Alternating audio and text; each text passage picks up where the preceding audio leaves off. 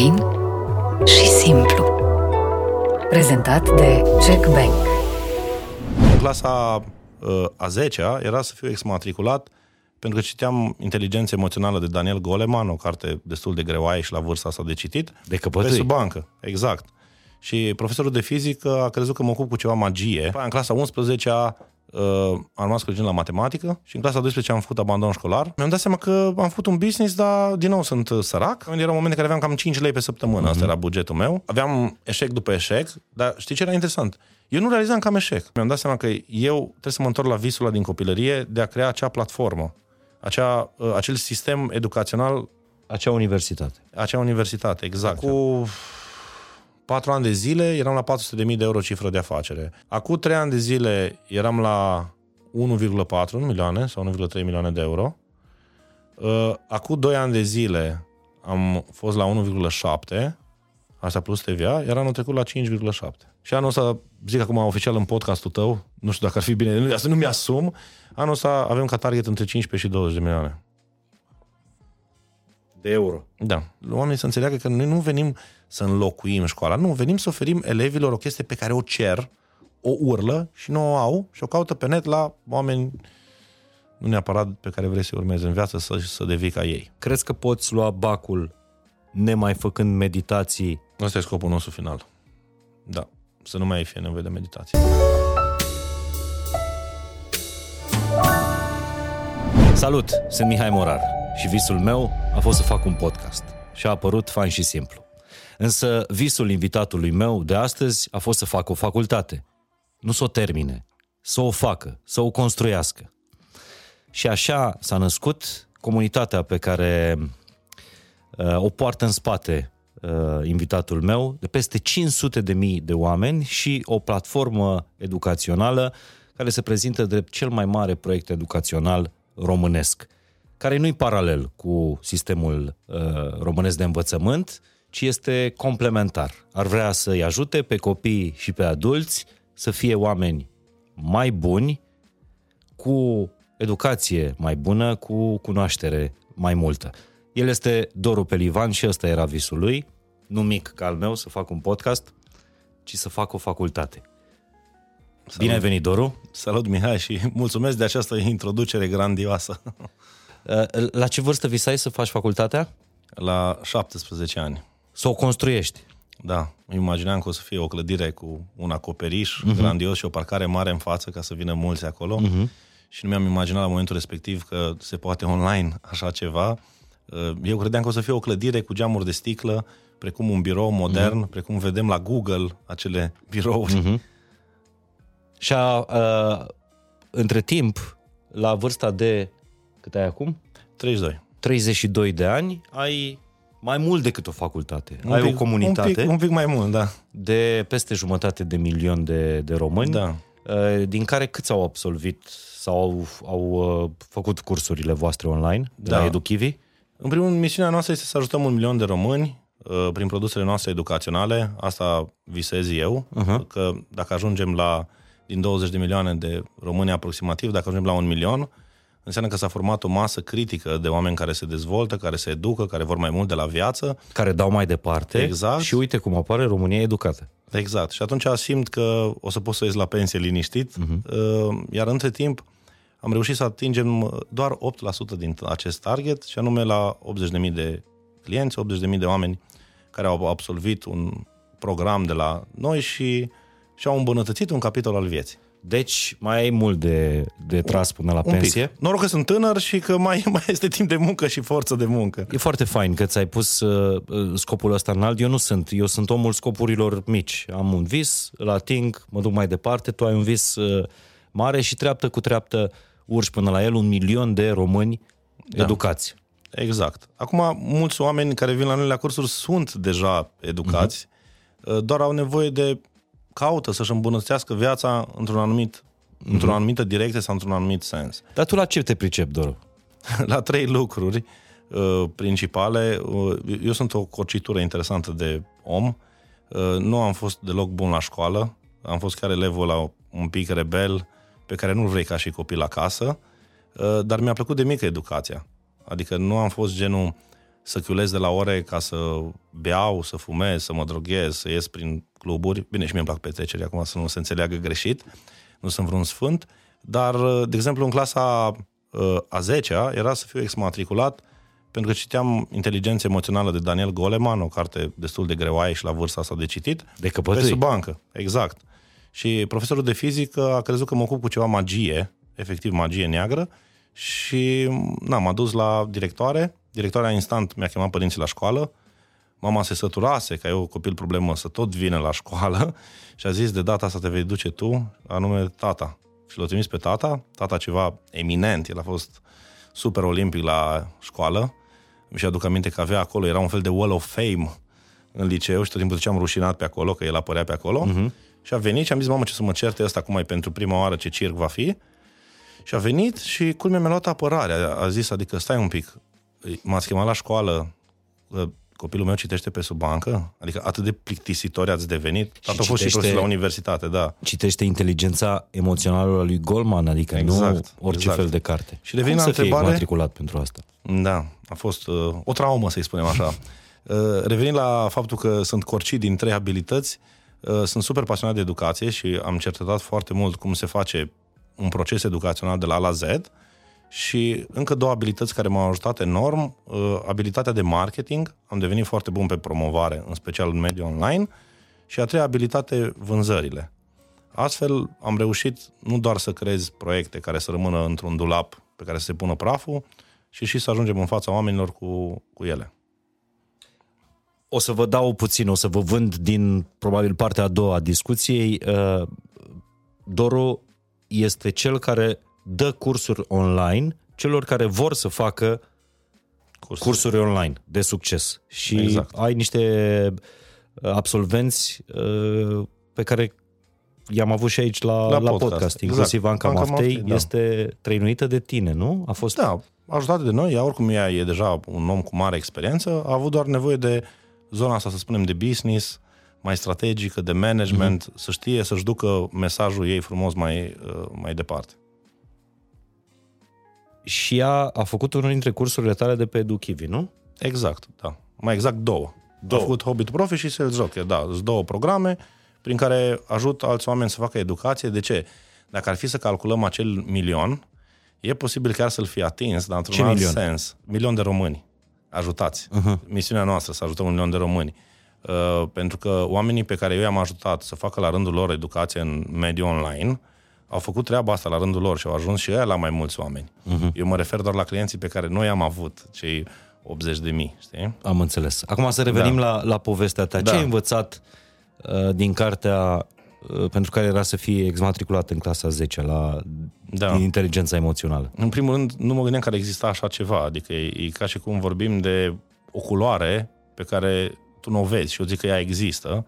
Așa a fost pentru mine. De ce? Că eu simțeam că dacă nu performez la școală, unde o să performez în viață. Adică simțeam că, având în vedere că nu performez la școală, o să fiu un ratat, știi? Uh-huh. Cumva o să-mi ratez viața. Cumva așa am fost învățați cu toții. Doar e... că există cartea asta care ne-a salvat și pe mine e, și pe tine, din care înveți că nu coeficientul de inteligență IQ contează, ci mai degrabă EQ.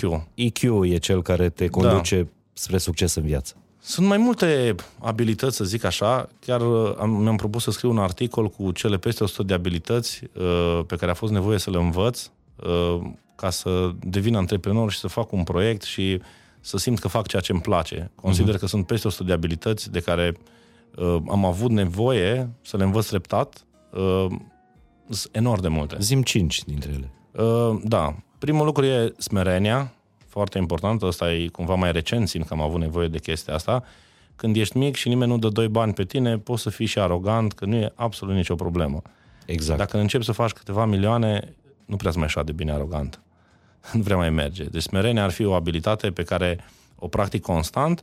Uh, a doua abilitate e recunoștința, uh, pentru că uneori când lucrezi mult și ești fascinat de ceea ce faci, uiți să te bucuri de ceea ce ai în prezent, de bucuria de a face lucruri și totul devine o chestie de numere, de tascuri, de sarcini pe care le-ai de executat și intri într-un cer din ăsta vicios în care ești nemulțumit. Și am zis, bă, vreau să devin un om bogat, dar nu vreau să devin un om bogat nefericit. Și atunci recunoștința am simțit că este ceea ce mă ajută super mult.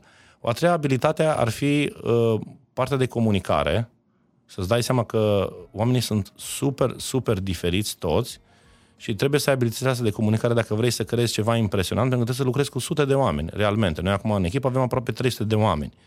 Gândește, Mihai, că sunt oameni foarte diferiți unul de celălalt, cu interese complet diferite, cu motivații complet diferite și asta mi-am și dorit, să creez o echipă chiar multiculturală, în care fiecare să vină cu perspectivele lui, cu ideile lui fresh și atunci tu trebuie să fii Uh, chiar mi-aduc aminte că mergeam la terapeut, fac terapie de 2 ani jumate și îi spuneam, mă, dacă îmi fac chestia asta, nu sunt un impostor, că sunt ca un cameleon. Și mi-a zis terapeutul, toți oamenii au zeci, sute de fețe, important e să știi ce face fiecare rol și să performezi uh-huh. în rolul respectiv. Iar ultima abilitate, uh, aș zice, o să nu te crezi niciodată prea deștept. Cu cât am devenit mai bun într-un domeniu, cu atât m-am simțit chiar uneori uh, mai slab pregătit, pentru că îmi dădeam seama câte mai sunt de învățat. Deci cumva să fii un om educabil. Și asta caut și la oamenii care îi noi în echipă. Deci nu un om educat, ci da. educabil. În permanență. E foarte tare da. treaba asta. România educabilă. M-a inspirat foarte mult un medic care are 62 de ani, un medic extraordinar de bun, consacrat în Timișoara, care citise peste 2000 de cărți și seara, uh, când ne mai întâlneam, el în continuare îl vedeam că mai citește. Și am zis, bă, dar nu știi totul despre medicină, adică e doctor chirurg. Și a zis, chestia asta nu se oprește niciodată. Absolut. Exact. Uh, tu ai citit între, mă rog, la vârsta asta, 16-17 ani, 100 de cărți de dezvoltare personală. Da, da. La ce bune, Doru? Că unii zic că nu te ajută la nimic, poți să le arunci, alții spun că trebuie să citești 99 de cărți ca să o găsești pe 100 care ți se potrivește, care vorbește pe limba ta, care îți deschide cumva calea, lumina către Nu tău. cred neapărat în ideea asta că o singură carte îți va deschide și va clicui totul pentru tine. Eu cred că e o chestie de connecting the dots, să conectezi punctele. Uh, eu am simțit deseori că fac corelația între lucruri pe care le aflu în prezent și lucruri pe care le-am învățat la 18 ani. Și conectându-le, au dat un mare aha în momentul respectiv. Ideea e că cărțile îți spun un fundament foarte sănătos de informație. Da? Este informație potențială. Uh-huh. Dar ai nevoie de ea dintr-un mediu, să zic așa, specializat. Ai nevoie de niște fundamente sănătoase, care acum contează foarte mult ce aspirație ai în viață. Dacă ai uh, o aspirație mai mică, ceea ce este ok, că și cu asta a trebuit, uite, asta e o altă lecție interesantă pe care am învățat-o. Eu când eram mai tânăr, credeam că toți oamenii trebuie să ajungă super oameni, super de succes, super staruri, rachete mondiale, dacă se poate, tot să schimbe lumea. Dar nu e chiar așa, pentru că noi venim pe pământul ăsta cu misiuni diferite. Unul poate are misiunea să-și cumpere Lamborghini, dar altul poate n-are. Crezi că asta e o misiune? Am dat un exemplu acum, exagerat ca să înțelegem diferențele, știi? E, dar trebuie să înțelegem asta, că oamenii vin cu misiuni total diferite și atunci pregătirea cumva trebuie să fie uh, diferită. Deci cărțile pentru mine au pus un fundament pe care îl consider eu sănătos, ca ulterior, na, să pot să prosper și să dau mai departe și să fac lucruri mai departe. Dar, Cum visai să se numească facultatea ta? Nu avea niciun nume. Nu avea niciun eu, nume. de fapt, știi ce căutam? O facultate pentru mine, în primul rând. Exact. Deci eu îmi căutam eu locul, pentru că dacă în clasa 10 era să fiu exmatriculat pentru asta, în clasa 9 am căutat să muncesc și mă duceam și eu îmbrăcat într-un sacou la, la școală, o cămașă și uh, colegii își cam băteau joc de mine, asta adevărul. Știi că cam arăți un pic ca papițoi să te îmbraci la costum. La Dar tu te visai deja rector de facultate, probabil. nu, nu aia mă visam. Nici de cum, dar îmi, îmi doream să lucrez și primul business în care am lucrat era un network marketing, un MLM din ăsta, știi? Care, na, n-a fost o activitate financiară din care să fac bani, dar am învățat multe lucruri, știi? Uh, după aia, în clasa 11 uh, am rămas crezând la matematică și mi-am dat seama că, bă, ceva na, nu e în regulă cu mine și în clasa 12 mi-am făcut o analiză onestă și am zis, eu nu voi lua bacul. Eram la cel mai bun liceu din Timișoara, teoretic, Grigore Moesil, și am zis, eu nu sunt în stare să iau 5 aici și nu am timp să recuperez și nici nu știu cum să fac chestia asta. Și în clasa 12 am făcut abandon școlar, uh, m-am mutat la un liceu particular, uh, unde, doamne ajută, am reușit să iau bacul, măcar atât, după care, timp de 3 ani de zile, am plătit facultatea an de an, eu din banii mei, uh, doi ani de psihologie, pe care i-am repetat, uh-huh. să mhm. zic așa, al treilea de drept, pentru că ar fi fost o mare dezamăgire în familie ca eu să nu fac facultate Și tata m-a căutat pe Google, căutat Doru pe Livan, Universitatea de Vest, că acolo știa eu că sunt. Și trebuia să figurez acolo. Și la biletul meu 3500 de lei, că parcă ta era taxa sau 2800, nu mai știu, oricum o tonă de bani pentru mine în momentul respectiv. Și o făceam doar ca să găsesc liniștea familiei uh, și eu să pot să mă ocup de ce vreau uh-huh. să fac de fapt. Și îți dai seama că am zis, bă, dar locul meu unde ar fi? De ce a venit ideea de facultate, știi? Adică ea s-a tot conturat de-a lungul timpului și am zis, bă, dar locul meu unde e, de fapt? Și eu prima oară mi-am căutat un loc, la fel cum o mare parte din echipa pe care am construit-o, îmi sunt și prieteni. Pentru că eu cred că am căutat și prieteni, nu doar un mm-hmm. business, dar am căutat oameni pe un mindset de creștere, care își doresc mai mult de la viață și atunci cumva, făcând toată această facultate, mi-am găsit și locul meu, și prieteni, și absolut tot ce mi-am dorit.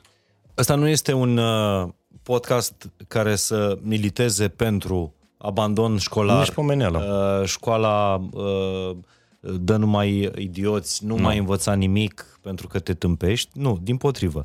Uh, este mai mult un manifest că nu neapărat vârfurile pe care le dă sistemul de învățământ din România uh, reprezintă garanția uh, reușitei, uh, ci pur și simplu sunt și elevi care nu se adaptează la, uh-huh. la sistemul ăsta, dar nu înseamnă că sunt niște ratați. Să-i zicem majoritatea, neadaptați, Mihai, majoritatea nu oamenilor ratați. care nu performează la școală, realmente ajung mai răuți în viață, să zic uh-huh. așa.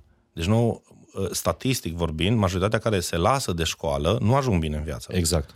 Pentru că măcar sistemul clasic te ține în niște parametri de reușită și e foarte bun. Pentru mulți oameni e foarte adaptat. Plus pentru oameni care vor să facă chestii foarte specifice. Problema mea principală era, eu nu știam ce vreau să mă fac în viață. Asta era problema mea, știi? Că dacă știam că vreau să mă fac clar medic, cum este sora mea, de exemplu, ea s-a dus pe linia asta și un medic super bun acum și a ajutat enorm de mult facultatea și tot, toată chestia asta.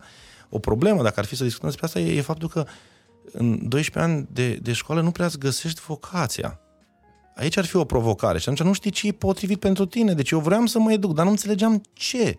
Că zice, am zburat de la psihologie, la drept, la uh, uh, Moisil, unde era matematică, informatică, eram peste tot și nicăieri, de fapt, știi? Aia e, de fapt, marea, marea problemă și asta în special e mai ales la, la bărbați, pentru că știi cum e ca și bărbați să-ți pierzi misiunea. da, pe de altă parte, neadaptarea ta la sistemul de, de învățământ, practic, ți-a dat uh, instrumentele, ai știut de ce au nevoie copiii de acum, elevii de acum, adulții de acum pentru educație. O să vedeți ce înseamnă EduKivi uh, School, un proiect care mie îmi place tare mult uh, și care e pe cale să, să se nască, da. să fie uh, e născut deja, o da. resursă da. disponibilă pentru fiecare elev din, uh, din exact. România. Dar hai să ne întoarcem un pic la, la devenirea ta. Uh, ai avut un business înainte de, de majorat. Da, da. Probabil te întreb cum l-am deschis din punct da. de vedere legal, nu? Că nu aveam 18 ani, eu l-am deschis la 17 ani și prima problemă a fost că nu se putea, știi? Adică să-ți faci firmă la ONRC, ai nevoie de 18 ani, uh-huh. nu poți mai repede. Și a fost prima provocare pe care am întâmpinat-o, dar am făcut-o împreună cu sora mea care avea 21 de ani. Ea de stofă nu era antreprenor, să zic așa, aș dorea să devină medic, dar a fost pe numele ei și cumva amândoi împreună ne-am chinuit să facem acest business. Am deschis o salină artificială în Timișoara, o salină, uh, pentru că văzuse mama un documentar la televizor, uh, în Helsinki erau 48 de saline sau ceva de genul ăsta și am zis, wow, chestia asta în Timișoara e? Păi nu e, nu există așa ceva. Mamă, salina asta face bine la oameni. Zic, ar fi super să facem asta în, în Timișoara și mi-aduc aminte că cineva deschisese una parcă în Brașov, și a apărut un articol pe internet cum că poți să-ți faci salină de apartament cu 7000 de euro. Care oricum pentru mine și sora mea era o sumă uriașă. Uh, tata avusese o firmă de construcții, dar nu mai mergea bine, că de-aia ne-am și motivat noi să facem chestiunea asta. Ulterior a și dat faliment cu firma respectivă și noi ca să-l ajutăm am zis că ne apucăm de muncă uh, și am uh, căutat deja să luăm bani în împrumut. Uh, și ne, de fapt n-a fost nevoie de 7.000, a fost nevoie de 25.000. Normal da? un, uh, un risc uriaș pentru noi, care ne-a pus într-o dificultate foarte mare și pe mine și pe soția și pe familie, dar, uh, Doamne ajută, lucrurile au mers ok, mai ales în primul, în primul an. El nu era businessul vieții. Uh, am avut noroc că mama nu lucra niciunde altundeva la momentul respectiv și s-a oferit să ne ajute. Era singur angajat care era dispus să lucreze 12 ore pe zi pe aproape nimica. Dar după care, din na, niște provocări financiare de, de, de familie, uh, banii care se produceau acolo trebuiau pentru casă, nu pentru mine și sora mea. Sora mea a plecat în, uh, în Anglia. Deci voi vă întrețineați părinții, practic. Uh, hai să spunem că era un mix, că mama lucra acolo, deci cumva toți, Corect, da. uh, știi, cumva noi eram uh, șef cu funcția, să zic așa, pentru că noi inițiasem chestia asta, dar mama ne-a ajutat foarte mult uh, acolo, efectiv stătea la recepție, primea pacienții, toate, toate cele. După care, na, mi-am dat seama că am făcut un business, dar din nou sunt uh, sărac, pragmatic vorbind, chiar sunt mai sărac decât înainte, că înainte măcar mai primeam niște bani de la tata, acum chiar nu mai am nimica. Și mi-aduc aminte, era un moment în care aveam cam 5 lei pe săptămână, asta era bugetul meu. Uh, și am zis, mă, trebuie să fac ceva. Și căutam din nou alte oportunități, alte chestii pe care să le fac, pentru că eram din nou super frustrat că Plus, na, nu era chiar domeniul meu în care vreau să excelez asta cu Salina. Am și făcut în alte orașe, apropo, am făcut în Târgu Jiu, în Severin, în Galați, în Delta Dunării, că oamenii mă întrebau cum am făcut chestia asta. Cum ai scalat? Da, da, a, a, nu, cum am reușit să o construim, că e o inovație. La momentul respectiv era o inovație și m, niște estonieni, noi am contractat să ne facă chestia asta, ne-au dat țeapă, am aflat că și străinii pot să dea țeapă, nu numai românii, ne-au lăsat cu ochii în soare cu ea făcută pe jumate și eu un an de zile m-am construit să, m-am chinuit să o aduc la gata uh-huh. Și după aia alții mă întrebau pe mine și iată că așa am devenit un om care construia chestia asta în România, știi? Adică și la care nu mă așteptam. În cât timp ai dat faliment? Păi Salina n-a dat niciodată faliment. uh, Dar ai închis-o? la un moment Nu, dat. am vândut-o la un moment dat, pentru că Ok. mama mea în continuare muncea acolo foarte mult, dar nu câștiga foarte, mu- foarte mult și am, am închis-o și foarte bine că am închis-o, pentru că după aia tatăl meu a și făcut atac cerebral și m, dacă nu era mama să se ocupe în prezent de el, n-ar fi fost altcineva, știi? Na, e bine. Cumva toate lucrurile rele, la un moment dat, au un sens. Bun, o treci la eșec, experiență uh, sau pur și simplu la o treabă pe care, adică primul proiect antreprenorial, ce a fost pentru tine? Uh, uh, Deci a fost MLM-ul ăla în care am intrat, șase luni de zile am lucrat, dar n-am primit niciun ban, asta a fost la 16 ani. Și Salina, Salina a fost primul al meu, să zic așa, operat, în care să și înțeleg un pic de management, să înțeleg ce face ANAF-ul. dar nu treci la succes. Uh, Este un succes, pentru că de acolo ne-am întreținut ani de zile, Mihai, chiar dacă mai Da? da? răuți, dar ne-am întreținut din asta, nu din, alt, din altceva, știi? Chiar dacă n-a fost afacerea vieții, o mega lovitură, cum speră toți la început, știi, ideea, deschid un business, dau lovitura, toate cele. După 10 ani, da. Wow. Am avut deschis business-ul ăsta aproape 10 ani eu până să-l vând mai, mai, mai departe, știi? Deci nu e nicio lovitură. Și în timpul ăsta, cum, vreau să înțeleg cum s-a cristalizat uh, Ce am făcut în continuare? ce ai făcut în continuare, da. Deci, în primul rând, fru- frustrarea aia mea interioară, că eu nu mi-am găsit locul și nu mi-am găsit direcția, asta a fost o frustrare în perm- permanență, pentru că eu după ce am văzut că treaba cu Salina na, nu mai vine la mine, uh, m-am apucat să joc poker online. Un lucru de care, na, l-am făcut, nu pot să zic că sunt neapărat cel mai mândru, să iei banii la un joc de cărți la alții de pe planetă, dar eu făcând și uh, liceu de matematică, informatică, aveam și prieteni care câștigau deja bani din asta, m-au învățat și pe mine. Dar eu din prima clipă de când m-am apucat să fac asta, simțeam că ceva nu e ok. Simțeam în inima mea că ceva nu-mi place. Și o făceam strict pentru bani și mă simțeam super obosit, eram negru de supărare. Plus că se juca noaptea, groaznic. Și uh, am mai făcut chestia asta aproape 2 ani de zile, uh, după care, na, la un moment dat am zis, mă, trebuie să renunț la treaba asta Cât ai câștigat cel mai mult din poker? pe lună. Deci am aveam media undeva cam la 2000 și ceva de dolari pe lună, pe care îi făceam la 19 ani.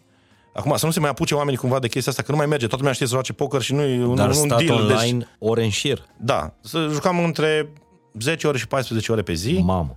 inclusiv noaptea, uh, că mulți se juca noaptea, că noi jucam cu americanii. Americanii erau mai proști Da. și atunci de la ei luam banii. Erau? Știi? Erau. Acum toată lumea s-a deșteptat, lumea, citești două cărți de poker și gata, știi să joci, știi? Adică nu, Mhm. să nu cumva să înțeleagă oamenii că se apuce de asta. A fost doar o mică oportunitate na, de care am beneficiat, fiind și bun la matematică, Mhm. uh-huh. un pic și teoria probabilităților, whatever. Na. Uh, După care lucrurile au continuat într-o altă direcție, îmi deschisesem un blog. Deci după asta am sărit în altă parte, mi-aduc aminte, aveam 5800 de dolari puși pe dreapta din, uh, din poker și am fost la un seminar, cineva m-a invitat să vorbesc la un seminar, uh, Pera Novakovici, parcă el m-a invitat, la Bran. Și a zis, uh, ăsta este un seminar în care învățăm pe oameni să devină antreprenori. Și zic, wow, super tare, eu am făcut chestia asta, business-ul ăla, aș avea ce să vorbesc. Pe drum încolo, eram transpirat, sindromul impostorului la maxim, dacă cineva din sală mă va întreba, Doru, tu cu ce te ocupi în prezent? Exact. Îi zic, bă, stai, eu joc poker, de fapt, business-ul ăla, e, știi, se ocupă mama, ce o să zic acolo? Mă luau transpirațiile, deci la palme, eram tot terminat, am fost până la Bran. La Bran am vorbit, o conferință, două ore, am zis povestea mea cu primul business, toată lumea aplauze, aplauze și la final a venit un domn și Doru, felicitări, ai vorbit foarte fain. Un domnul pe la 60 de ani. Și ce crezi că mă întreabă? Doru, în prezent ce faci? Eu? De ce ți era frică, Deci n-ai eu, scăpat. 19-20 de ani, știi care a fost reacția mea? Nu te interesează și am plecat. Îți jur, deci așa i-am zis. În timp ce am plecat, mi-am dat seama ce rău am reacționat și totodată a venit cineva să mă întrebe, care a auzit discuția asta, Doctor, de ce te-ai comportat așa cu omul ăla? Omul ăla, știi, care are un business de 80 de milioane de euro cifră de afacere anual? A căzut lumea pe mine. Instant m-am întors cu coada între picioare și am zis, zic, te rog să mă scuzi. Zic, eu în prezent nu mă joc poker, nu-mi place deloc, ce fac? Da, aș vrea să fac un alt business, dar, sincer, exact întrebarea asta mi-era frică, tu mi-ai adresat-o. Dar am făcut chestia asta, m-am dus super Dar smerit. te-ai dus la, la M-am dus, milionar. da. Exact. Și uh, tipul ăsta vindea, știi ce vindea? Șuruburi. Deci aici e un om în România care vinde, apropo, dacă aude podcast, o să fie super surprins, că el cred că nu știe ce mult mai influența la momentul respectiv. Cam toate șuruburile, cred că și la masa asta e posibil să fie aduse de el, știi? Ceva de genul. În fine. Și el m-a întrebat, "Dar de ce faci chestia asta dacă nu-ți place? Și zic, păi, ca să câștig. Și el mi-a zis, ok, dar poți să câștigi din orice. Eu am făcut bani din șuruburi. Și zic, păi bun, și ce să fac? Și el mi zice, păi fă ce-ți place. Și gen, au cam plecat și el, cam pe aceeași monedă, știi? Păi stai un pic, lui îi plăcea să facă șuruburi sau... Păi el era pasionat de fenone, feronerie, de chestia asta. Nu știu, n-am avut o discuție foarte deep cu el, Mihai, adică asta a fost o chestie uh-huh. de 3 minute, știi? Dar ideea că am plecat acasă și am zis, gata, renunț la prostia cu poker, am scos toți banii și am zis, bă, fac altceva. Ce îmi place să fac? Să ajut pe oameni să devină antreprenori. Mi-am făcut un blog. De ani de zile am scris articole pe blogul respectiv, cât de cât am devenit un pic cunoscut în mediul online, dar era ciudat că eu vreau să-i ajut pe tineri, tinerii la vârsta respectivă îi interesa să bea, să iasă la party-uri și alte chestii, nici de cum de business și lucruri de genul ăsta și au ajuns să mă urmărească oameni mai în vârstă, plus 50 de ani, care, știi de ce mă urmăreau? Apreciau un tânăr care vrea să reușească în viață. Ceva de genul ăsta. Uh-huh. Eu nu vindeam nimic de ani de zile. Iar. Zero Doar bani. scriai pe blog. Despre ce Scriam și scriai? puneam videouri. Despre p- cum să-ți faci un business la început de drum, chestii de antreprenoriat, așa, chestii foarte basic. Făceam și videouri, culmea, le puneam pe YouTube, toate cele acum sunt delistate, că mi-e rușine cu ele. deci nu mai sunt publice, nu le căutați. Uh, dar după 2 ani de zile, bă, iar eram din nou fucking sărac, adică din nou la chestia asta, a fost super aiurea și uh, ajunsese chiar mă invitau unii la televiziune, la evenimente precum Business Days, uh, să vorbesc despre asta. Dar Te lăsa și de poker între timp? da, bineînțeles, n-am mai jucat o clipă. Da? Deci, din momentul ăla am renunțat și n-am mai jucat efectiv nicio clipă. Am mai jucat de două ori la, uh, la deschideri de cluburi de poker. Mai chemau niște prieteni, să zic așa, dar nu, nu m-am mai jucat să fac bani. Doar de distracție. Și uh, revin la povestea cu acest blog. Uh, doi ani de zile, iar sărac, și am zis prima oară, bă, trebuie să vând ceva. Și am văzut un curs. Prima oară. Care în șapte ore s-au înscris 18 oameni. Am Wow. wow. toate locurile. Și am făcut primii 1500 de euro sau ceva de genul din chestia asta. Big success, toată lumea super happy care au venit la acest Cum să program. nu primul tău curs, Doru? Antreprenor Plus. Așa se chema. Au venit Teribil. 18 oameni, aproape 10 și-au făcut business, ca să-ți dai seama, înv- învățând de la cineva de 20 de ani. Stai, m-am zis teribil, nu oribil. Antreprenor plus. Exact. Uh, După care n-am continuat în direcția de cursuri. M-am dus în zona de agenție de marketing. Și am făcut Kiwi Agency, o agenție de marketing, care 5 ani de zile am fost printre primii din România care au făcut reclame pe Facebook. Noi am văzut butonul ăla de boost post, știi, printre primii. Și Tare. Da. Au fost niște ani foarte buni pentru asta. extraordinari. Și cred că sunt în continuare, nu? Ca să dai seama că 80 de lei aduceam plus 1000 de oameni la un eveniment live. 80 de lei în advertising. Și uh, antreprenorii nu vreau să ne plătească bugetul, ziceau de ce să dăm bani la Facebook. Și am zis, bă, nu realizați ce se întâmplă. Na, după care ne-am dat seama că suntem foarte bune v- v- în vedere misiunii Pentru mine, mele pe pentru mine educație, vorbești știi? limbi străine, căci evenimentele fain și simplu sunt sold out în 24 de ore, n-am avut. Nu avem nevoie de cei 80 de lei. Doamne ferește să avem nevoie de 80 de lei pe Facebook. Exact. Interesant uh, drumul ăsta, pentru că mi se pare că tu, tu ai mers foarte mult după ce ai citit 100 de cărți de dezvoltare personală în adolescență. Uh, de fapt, uh, cunoașterea ta a venit din trial, error, Da, exact. încearcă... Exact. Ei, a, aveam eșec după eșec, dar știi ce era interesant? Eu nu realizam că am eșec. Realizez acum. Vorbim cu tine, acum realizez câte eșecuri au fost în, în trecut, dar eu în momentul respectiv nu conștientizam că alea sunt un eșec, Păreau ca o lecție învățată, o nouă încercare, hai că poate facem asta, cealaltă. Știi, o căutare din asta în, în permanență. De aceea că e bine să fii educabil în, în permanență, adică să, să-ți placă mereu să încerci altceva nou. Dacă ceva ce te-a dus în prezent în viață nu te aduce unde trebuie, știi? Dar te-ai oprit vreodată din... Educație? Da. Au fost câteva momente și le-au fost momente foarte proaste. Uh, am avut momente în care ziceam că intervenea ca această mică aroganță, crezând că deja știu. Știi? Și aveam perioade de un an, de zile, nu mai participam la niciun curs, nu mai cumpăram o carte. Uh, știi? Cumva începeam doar să intru în parte de operațional, adică să lucrez, să lucrez, să produc, să lucrez. Pe atunci bă, dar parcă fac aceleași lucruri, mergem în același ritm, rezultatele nu neapărat se schimbă.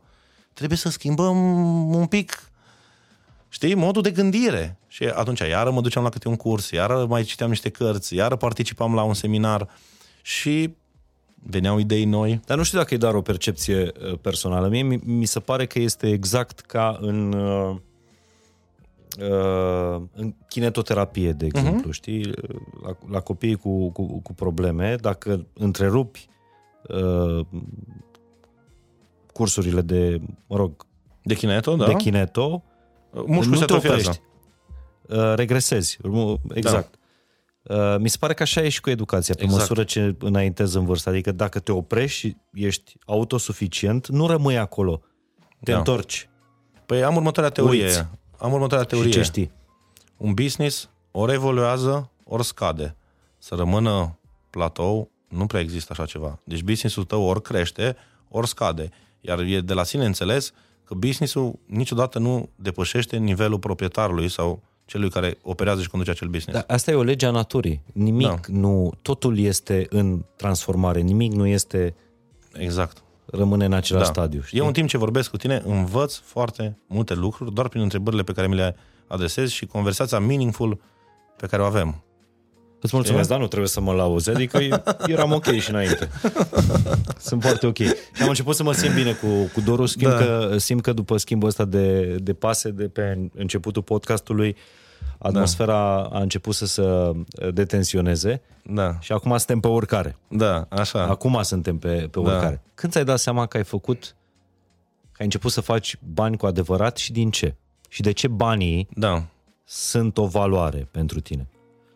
Sunt o valoare și de ce? Eu cred următoarea idee, lucrez și cu foarte mulți oameni spirituali sau cu dezvoltarea personală, care în gen, oamenii aceștia au niște carențe pe zona asta de abundență, de financiar, le e mai greu să monetizeze ceea ce au aici, să zic așa, și am găsit următoarea idee pentru ei, care simt că rezonează cu ei. Materializarea este una dintre cele mai înalte forme de spiritualitate. Pentru că noi, până la urmă, trăim în lumea asta reală în care avem nevoie de un pahar, avem nevoie de acest microfon, avem nevoie de această masă. E, lucrurile astea sunt poate create de niște oameni spirituali, dar ei le-au materializat cumva. Și atunci uh, mi-am dat seama că oricât de deștept mă cred, oricât de multe lucruri știu, până nu se confirmă și în lumea materială să duc un beneficiu oamenilor pragmatic, real, nu se întâmplă nimic. E, iar primul na, serviciu major pe care noi, noi l-am făcut a fost serviciul de publicitate pentru alții, de marketing. Uh, efectiv, având în vedere că am început să ne pricepem la online, uh, mulți clienți i-am atras așa și am adus rezultate wow pen, pentru, pentru ei. Și eu ajunsesem undeva cam la 5.000 de euro pe lună și acolo o lungă perioadă de timp m-am blocat. Pentru că eu cred că, că un european sau na, mai ales un român are nevoie cam de 5.000 de euro pe lună să trăiască bine, confortabil și să nu mai aibă stres. Grija zilei de mâine. Eu consider că stresul inhibă creativitatea enorm. Când ești stresat că ți-e foame, că vin facturi, că copilul are nevoie de un nou caiet și tu ai bugetul acordat în altă parte, nu poți să gândești liber, să gândești creativ, să gândești misionar, cum ar veni. E, de-abia în momentul în care am depășit pragul ăla, am început să gândesc super misionar. Deci, după un timp, da. ți-ai dat seama că ai intrat într-o zonă de confort al lui 5.000 de euro pe lună, exact. ceea ce este enorm.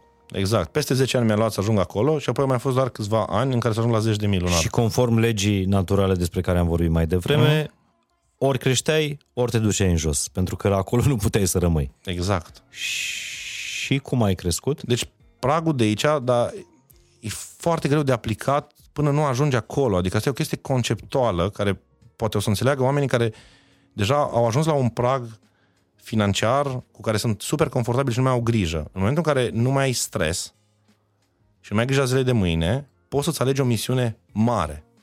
Adică atunci e momentul în care poți să gândești un proiect pe termen lung, cu adevărat, o chestie care o faci în 10, 20 de ani, o chestie care o lași ca legacy, poate o lași copiilor tăi, ceea ce ai construit. Abia în momentul ăla poți să gândești așa. Știi? Și a fost momentul când ți-a venit în cap uh, proiectul ăsta cu... educațional, exact. EduKivi Ed, ex, da, și EduKivi în, în general a fost în momentul în care mi-am dat seama că eu trebuie să mă întorc la visul ăla din copilărie de a crea acea platformă, acea, uh, acel sistem educațional. Acea universitate. Acea universitate, exact. Și atunci noi ne-am axat în proporție de 100%. Am, am pivotat toată echipa mea de marketing în direcția asta și de aici încolo noi am devenit un business care să fie luat în considerare. Până în momentul respectiv eram o agenție de cartier, să zic așa. Ok, lucram la nivel național cu da 20-30 de clienți. Aia era, aveam mii de clienți. Momentul a fost în momentul în care noi am pivotat în toată direcția asta. Și atunci mi-am dat seama că sunt super fascinat de domeniul ăsta și lucrurile scalează incredibil. Adică când faci ceva din toată dorința inimii tale, te trezești dimineața super motivat. Eu am un de oameni care mă întreabă, dar de ce mai lucrezi? De ce te trezești dimineața? De, de ce faci chestia asta? Și zic, bă, n-aș mai putea fără. Adică e în prezent, trebuie să fac chestia asta, pentru că e o misiune, simt că aș fi pedepsit de Dumnezeu dacă aș ajunge în rai și n-am făcut chestia asta. Știi, cineva m-ar întreba la final, bă, tu ai fost omul potrivit pentru chestia asta. Ție ți-am dat darul ăsta, dar tu ai ales să nu-l faci. Și ți-am dat și bani înainte. Să te descurci. De ce de acolo ai ales să nu mai faci asta? Un simț al răspunderii, nu știu, hai să zic karmă, o chestie de responsabilitate, să zic așa. Am înțeles. Deci uite că în momentul ăsta, practic, uh, materialul nu e cel mai important. Nu mai este în prezent, dar a fost, Mihai. Trebuie să vorbim foarte pragmatic. Și eu cred că și până, la, a, până la un anumit... A, a, a fost, da. De, de aici încolo e, cum, cum să zic, nici nu mai trebuie să iau în seamă chestia asta, că ea oricum vine ca o consecință. Dar e greu. Eu am auzit, deci uite, teoriile care eu ți le zic acum, le-am auzit acum 15 ani în cărți. Și încerc cumva să le transmit încât oamenii care ascultă să înțeleagă. Pentru că cu 15 ani când citeam așa ceva, ziceam, dă-te pe mine, e un bullshit. E o chestie care uh-huh. nu e în realitatea mea, nu înțeleg cum se face, știi? Deci vreau cumva, știi, să nu devină o chestie hiperfilozofică care, la un moment dat, nu înțeleg ce trebuie să fac azi și mâine. Acum, trebuie să-mi dai o explicație. Mie da. și generațiilor apropiate de, de vârstă, uh, de vârsta mea, uh, pentru noi, așa am fost crescuți, diploma e sfântă. Da. Nu, nu pentru mine. Eu, uh-huh. eu am un principiu în viață, nu l-am spus niciodată, ți-l spun ție. În momentul în care o să fiu nevoit să-mi prezint diplomele școlare, înseamnă că am o problemă în ceea ce privește cum mă vând, cum mă prezint oamenilor. Deci când exact. am scos diploma, când cineva îmi cere diploma, înseamnă că trebuie să mă gândesc... Fac o scurtă paranteză și unde mai poți să aplici principiul ăsta? Când într-o colaborare între doi oameni apare ideea, hai să scoatem contractul să vedem ce am scris la clauza 72,2. Exact. E la fel, acolo, o acolo lucrurile majoră. încep să se termine, știi? Uh, dar trebuie să-mi dai o explicație, pentru că universitatea asta, facultatea asta, fără uh-huh. cărămidă și uh-huh. uh, ciment, pe uh-huh. care ai făcut-o, Uh, nu e liberă, nu e o fabrică de diplome neapărat. Da. De ce aș face niște cursuri care, apropo, costă Mult. unele cursuri cât... Uh, că, care e cel mai scump curs al vostru? 20.000 de euro. 20.000 de euro? Da. De ce ar trebui să scot banii ăștia și la final să n-am o diplomă? Pentru că noi suntem ăia care au dus alți oameni la rezultate și asta este diploma noastră. Asta este garanția noastră. Întreb foști cursanți ce s-a întâmplat în viața lor. Pentru că oamenii în momentul în care cumpără un curs, ei nu vor să cumpere un curs. Nu știu dacă tu te-ai trezit vreodată dimineața în pat să zici, bă, ce m-aș înscrie la un curs. N-am nimic de făcut mai bun azi, dar m-aș băga la un curs. Asta simt că e misiunea zilei. Nu. Noi ne trezim dimineața cu gânduri care multe dintre ele sunt probleme. Eu nu mă trezesc când mă trezesc dimineața nici măcar la cursul valutar nu mă gândesc. Adică sunt ok. Da, la prânz sau seara când te pui în pat. Oamenii în general au probleme pe care vor să le rezolve în viață sau aspirații, obiective pe care vor să le atingă. Dăm Iar... niște exemple de oameni care s-au împlinit uh-huh. din punctul ăsta de vedere după ce au dat mii sau da. 20 de mii de euro pe un curs. Păi de exemplu avem un curs de vindecare a traumelor din copilărie. Oameni care realizează într-un anumit moment al vieții că au stat pe loc pentru că au niște traume din copilărie nerezolvate. Și nu dați o diplomă pentru asta? Păi, de, de, acreditată de cine? Adică, știi, nu, nu, nu e legată de codul core al muncii. De Ele copilul trebuie... interior.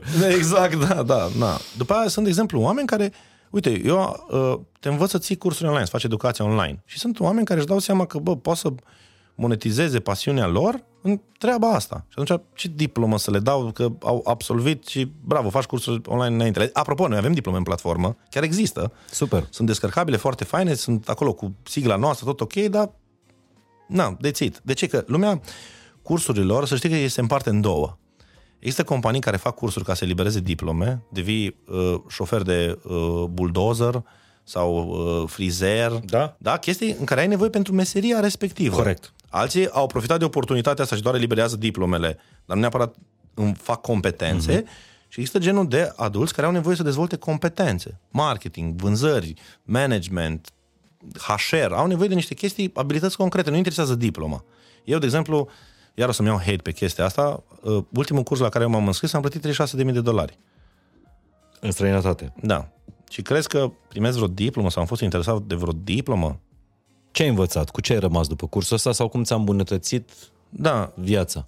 îi, el e mai mult un curs de business și de management, adică de cum să organizezi echipa în așa fel încât ea să funcționeze bine, sănătos, cum să creezi anumite produse, la ce să te gândești când le faci. Deci, e na, un pic mai high level, să zic așa, dar uh, cam asta e obiectivul. Și ei lucrează echipă la echipă. Cumva echipa lor îți ajută echipa ta, care teoretic echipa ta trebuie să fie mai începătoare și ei te trag după ei cumva. nu e cea mai bună perioadă să vorbim despre cursurile astea online, pentru că și Andrew Tate are uh, universitate și are niște încasări, înțeleg că ajunsese la milioane de Da. euro pe lună. Da, e bun subiectul. Foarte bun. Deci nu neapărat, ok, nu, nu căutăm diplome, căutăm uh-huh. plus valoare, căutăm Da. da. cunoaștere, căutăm răspunsuri la întrebări uh, la care nu ne-a răspuns nimeni. Da? Un curs despre traumele Da. da. din, uh, vindecă traumele din copilărie. Superb. Dar cum câștigăm încrederea oamenilor în condițiile în care oricine da. poate în ziua de astăzi să lanseze un curs Da.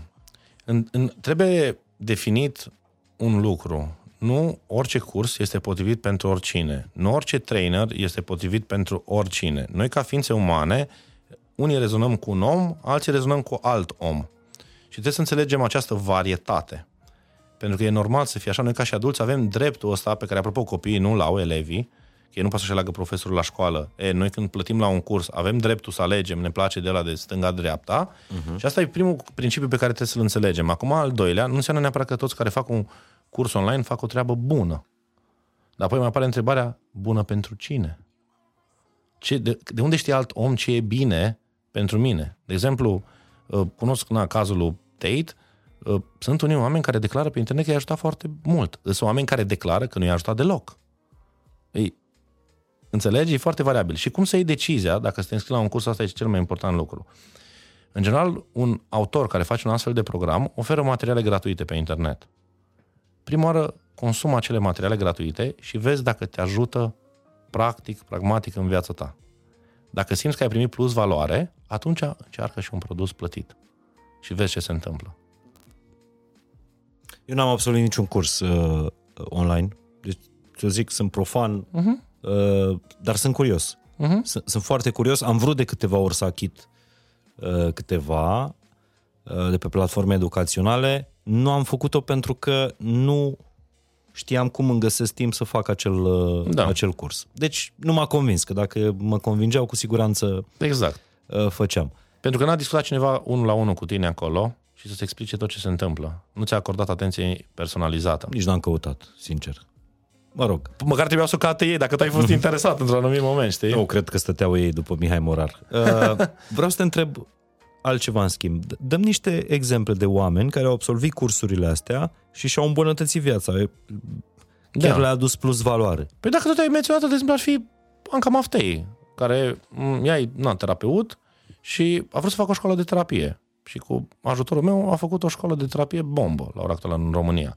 Alt exemplu este uh, Monica Cu Ion. terapie și cu bombă nu sună prea bine în aceeași. Da, cred că s-a înțeles. Da. Uh, Monica Ion, de exemplu, care e pe coaching, uh, Pera Novakovici, Roxana Borz, uh, Mihai Andrei cu Enache Jean, uh, autori pe care na, noi îi mai promovăm și îi... Deci Avem. Anca, Anca Maftea a absolvit unul dintre cursurile Da. tale, Mhm. uh, după care Și-a creat la și-a, și-a rândul făcut ei- cursurile ei. Și a creat produsele ei, exact. Pentru că noi ajutăm pe oameni să-și creeze propriile lor produse. Știi? Mhm. Asta, e, asta e ceva de care eu mă ocup, dar noi, ca și proiect mare, facem multe alte lucruri pe alte domenii. De exemplu, mai avem pe relațiile de cuplu, pe uh, școală de terapie, uh-huh. uh, sunt mai multe. Avem, are cineva, de exemplu, un program în care te învață să faci import din China. O chestie mult mai pragmatică, știi? Adică sunt, subiectele sunt foarte diverse. Am văzut Import din China, zici? E un curs? Uh, Da, cum să faci import și să aduci marfă și să-ți faci un business din chestia asta. Și tu, Ștefan, aștepți de șase luni uh, pachetul ăla de pe AliExpress. nu mai vine. da. uh, uite, apropo de, de exemplu Anca Maftei, mie mi se pare că uh, modul prin care ea reușește să, uh, să, să răspundească toate Mesajul cunoștințele ei, ei. Mhm. mesajul ei, faptul cum, cum și- și-a creat propriul ei uh, uh, brand, metodă Mhm. de terapie uh, și așa mai departe. Uh, mi se pare fabulos. Da, este fabulos și ea este o persoană excepțională din toate punctele de vedere, din foarte multe Ea puncte de vedere. făcând uh, înainte cursuri terapie 1 la 1, Făcea nu? doar terapie 1 la 1, chestie care nu adusese aproape într-un burnout. Cu muncă 12, 13, 14 ore pe zi, în care ești stors de energie și problema e că nici nu prea lași multe lucruri în spate, știi? În momentul în care lucrezi doar 1 la 1. Dar crezi că f- oricine din lumea asta e făcut nu știu, să poată să facă un curs, să învețe pe cineva ceva? Oricine- Aici vreau să ajung. Da. Uh, Ok, mulți suferim de sindromul impostorului. Dar unii chiar sunt impostori. De-a dreptul. Adevărat, exact. Ideea e că oricine poate să facă asta, cu siguranță răspunsul e da, că noi așa suntem ca și fire umană construiți, să învățăm unul de la celălalt. Uh-huh. Noi așa suntem construiți biologic, să zic, dar nu toată lumea vrea și nu toată lumea trebuie să facă chestia asta și automat nu e pentru toată lumea, pentru că alții sunt făcuți să fie avocați, alții sunt făcuți să fie medici, îs domenii diferite. De aia e foarte important tu să sapi în tine, să cauți care e misiunea ta și ce te pasionează pe tine.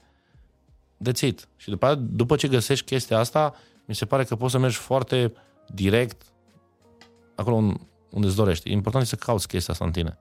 Cel mai important. Și procesul ăsta poate să dureze multă vreme. La mine a durat 10 ani. Cred că e un fost invitat al, al podcastului care uh, zicea că el nu a luat cursuri, n-a plătit zeci de mii de euro Mhm. pe, pe cursuri. În schimb, mai bine ar fi făcut asta pentru că a plătit niște sute de mii de euro prin primul, primul faliment, al doilea faliment, al treilea faliment. E și ăsta un mod Sunt procese educaționale, sunt procese educaționale. Ceea ce facem noi acum este tot un proces educațional. Când te duci la terapie unul la unul e tot proces educațional. Când vorbești cu un prieten despre o anumită idee, e un proces educațional. Ideea e că în momentul în care te duci la un curs bun, de preferat, atunci tu beneficiezi de o cale bătătorită și mult mai rapidă. Teoretic este un scurt circuit la un proces mai lung. Adică ce a făcut omul ăla în 10 ani, poate, te, poate reușește să te facă pe tine să faci în 3-6 luni de zile. Aia e de fapt. Deci tu practic cumperi o facilitate și o accelerare a unui anumit proces. Asta e de fapt tot ceea ce se întâmplă. Există, majoritatea oamenilor au reușit fără cursuri, fără cărți. Au făcut un fel de figure it out singuri, prin trial and error. Dar nimeni nu a reușit doar nativ. Adică nici Hagi, Da, care bineînțeles. era nativ un talent, Uh-huh. n-a reușit fără enorm de multă muncă. Clar. Pentru că e- e tot la, în, în actualitate, mă rog, cu- conflictul ăsta, eh, Hagi, Dănuț Lupu, aceeași generație, amândoi super, super talentați. Ce a reușit Hagi, ce a reușit Dănuț Lupu. Da. Ce înseamnă antrenamentul, învățarea continuă, disciplina. E un conflict aici pe care l-am avut și eu interior enorm de mult. Ideea asta că se spune peste tot și parcă simt că toate materialele astea motivaționale ne motivează să muncim mult, să muncim, să ne dăm viața. Dar tatăl meu, tatăl meu a făcut chestia asta și a făcut atac cerebral, da? Și am văzut asta în familie. Și am zis, mă, oare asta e calea. Ajung și eu așa, muncesc mult, trag de mine maxim uh-huh. și apoi sfârșesc cum? Mă îmbolnăvesc și ok, am muncit mult, dar ce se întâmplă? Și mai apare ideea de a munci inteligent, nu? Cum se zice, work smart. Și acum Not întrebarea, exact, dar întrebarea e cum faci chestia asta? Că tu nu știi. Și aici e corelația. La început doar trebuie să muncești mult ca să înveți cum să muncești inteligent. Exact. Aia e, dar perioada de muncă multă, aia trebuie să fie cu o perioadă definită de timp. Nu o fac 50 de ani. O fac o perioadă de timp ca să învăț cum să muncesc inteligent. E, De-aia unii vi- oameni nu învață asta niciodată până la De-aia finalul viața vieții. sportivă se termină la 40 de ani, când n-ai putea suți toată viața. Exact. în Și multe, performanță. multe alte m, cariere, să zic așa, n- nu ar trebui să muncești toată viața, pentru că nu poți un an să duci atât de mult, știi? Cumva trebuie să nu ne credem super oameni. Uite, de exemplu, am discuții constante cu terapeutul meu, fac de 2 ani jumătate terapie și am constant discuții despre faptul că el uneori zice uh, te crezi super om, adică crezi că ai super puteri, crezi că ești invincibil, întotdeauna important e să mi arate că oricât de mult succes am, nu sunt invincibil. Ca să fii down to earth, să fii conectat de, p- de pământ, de realitate, știi? O să vorbim imediat și despre cum construiești uh, platforma asta uh, dincolo de cursurile online de pe EduKivi, cum construiești platforma asta EduKivi School, adică universitatea Da. aia fără, uh, fără cărămidă, fără uh, ciment și pentru copii și pentru adulți. Și la ce poate să ne folosească nouă, la ce poate să le folosească până la urmă și, și copiilor noștri. Dar uh, înainte de asta, uh, vreau să, să-mi povestești care ți se pare că e cel mai cel mai, nu, nu de succes, util curs pe care, Pe care l-am făcut? pe, la- pe care l-ai făcut tu. Pe care l-am Și produs cât, noi? Cât durează? Nu, al tău. Ah, pe personal, care noi sau- l-am produs? Mi-ai dat o întrebare extraordinar de grea, pentru că programele noastre între ele nu sunt neapărat comparabile. Mhm. Știi? Adică unul se ocupă cu ceva, altul se ocupă cu total altceva. Atunci vorbește Și atunci- despre ale tale, despre Da, ce ai... despre, despre noi întotdeauna am, am simțit că ultimul pe care l-am făcut este cel mai bun, pentru că, evident, acolo am reușit să aduc cel mai înalt nivel de înțelegere la care eu sunt în momentul respectiv. Și m, ce, na, de ce mă ocup eu acum foarte mult și de ce sunt fascinat e foarte mult lumea vânzărilor.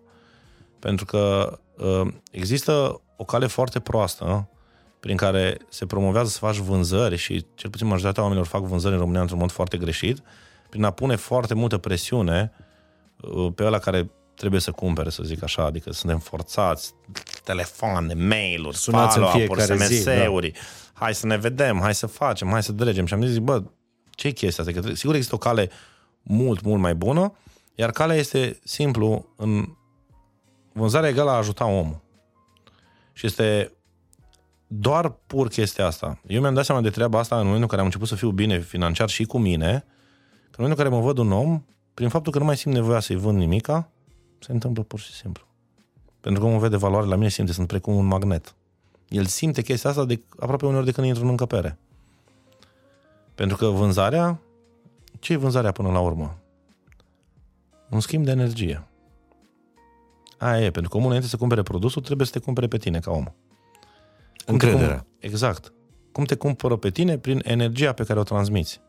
Și e o chestie foarte filozofică, care nu se vorbește în cărțile de vânzări și în toate tacticile și în toate strategiile astea. Bă, E, în cărțile de vânzări se vorbește să fii îmbrăcat frumos, trebuie să ai cravată, trebuie să, exact. să nu exact. porți teneși. Da, eu uneori stau pe Zoom acasă în tricou și în chiloți.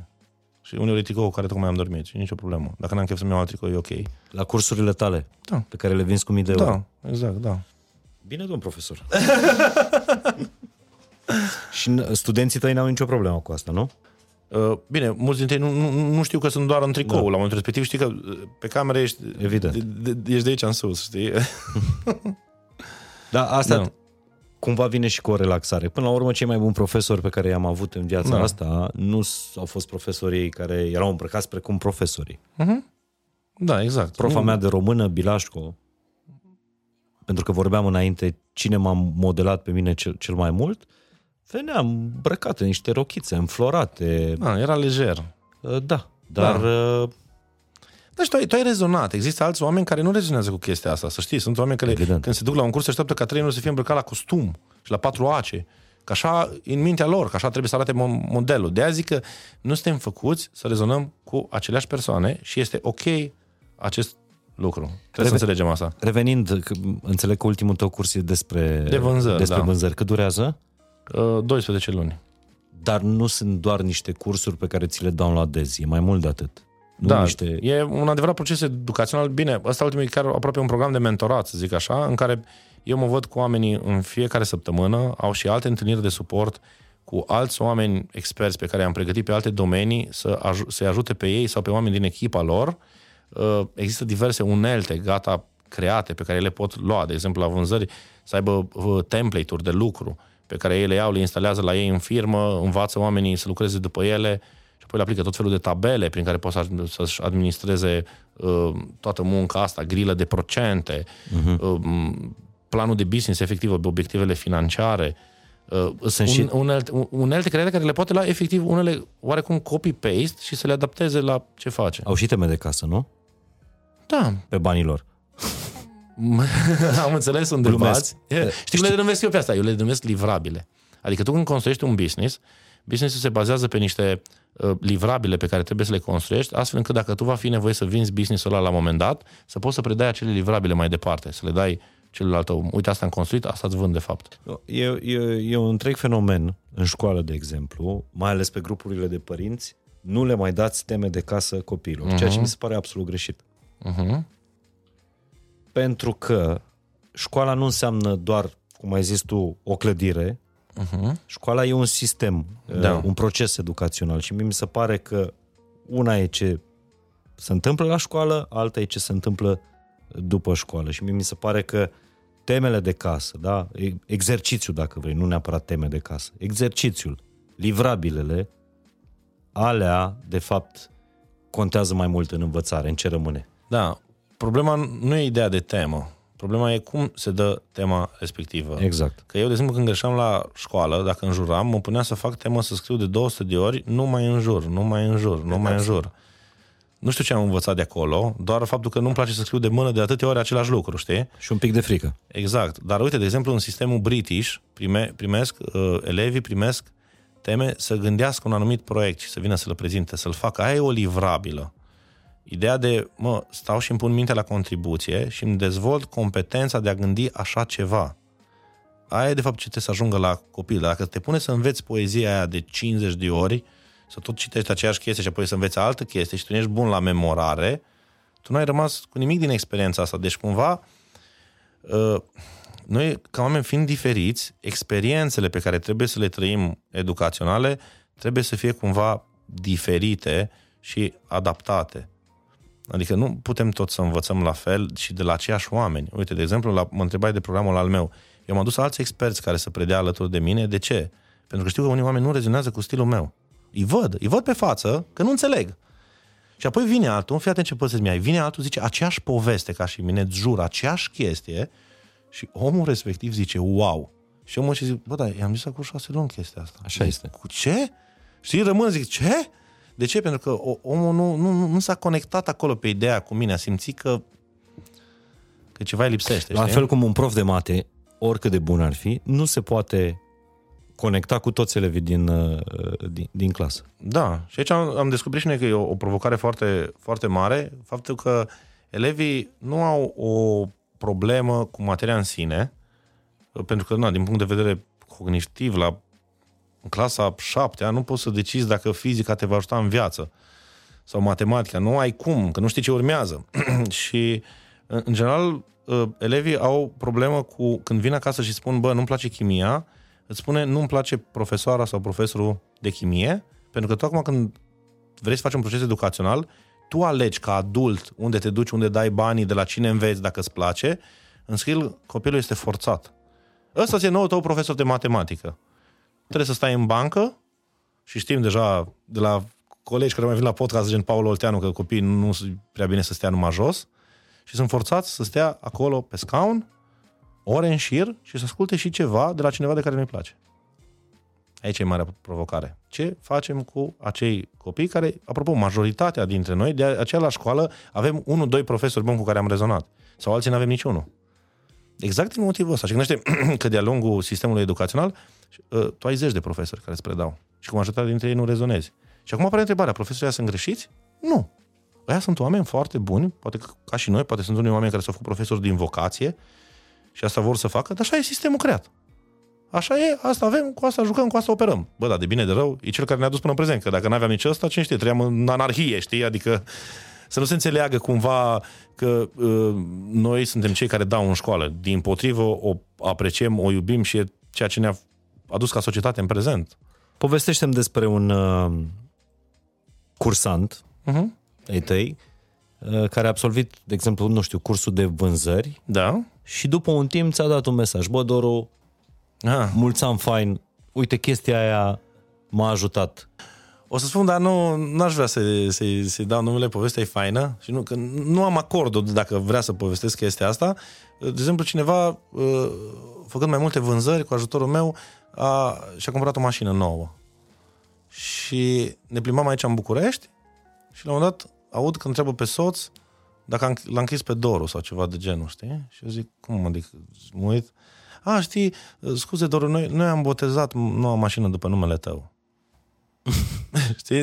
Da, da, am zâmbit, am râs, mi s-a părut uh, extraordinar, știi? Acum mesajele sunt la noi, trebuie să înțelegem lucrurile. Nu primim testimoniale, a fost fain cursul. Noi primim povești de viață.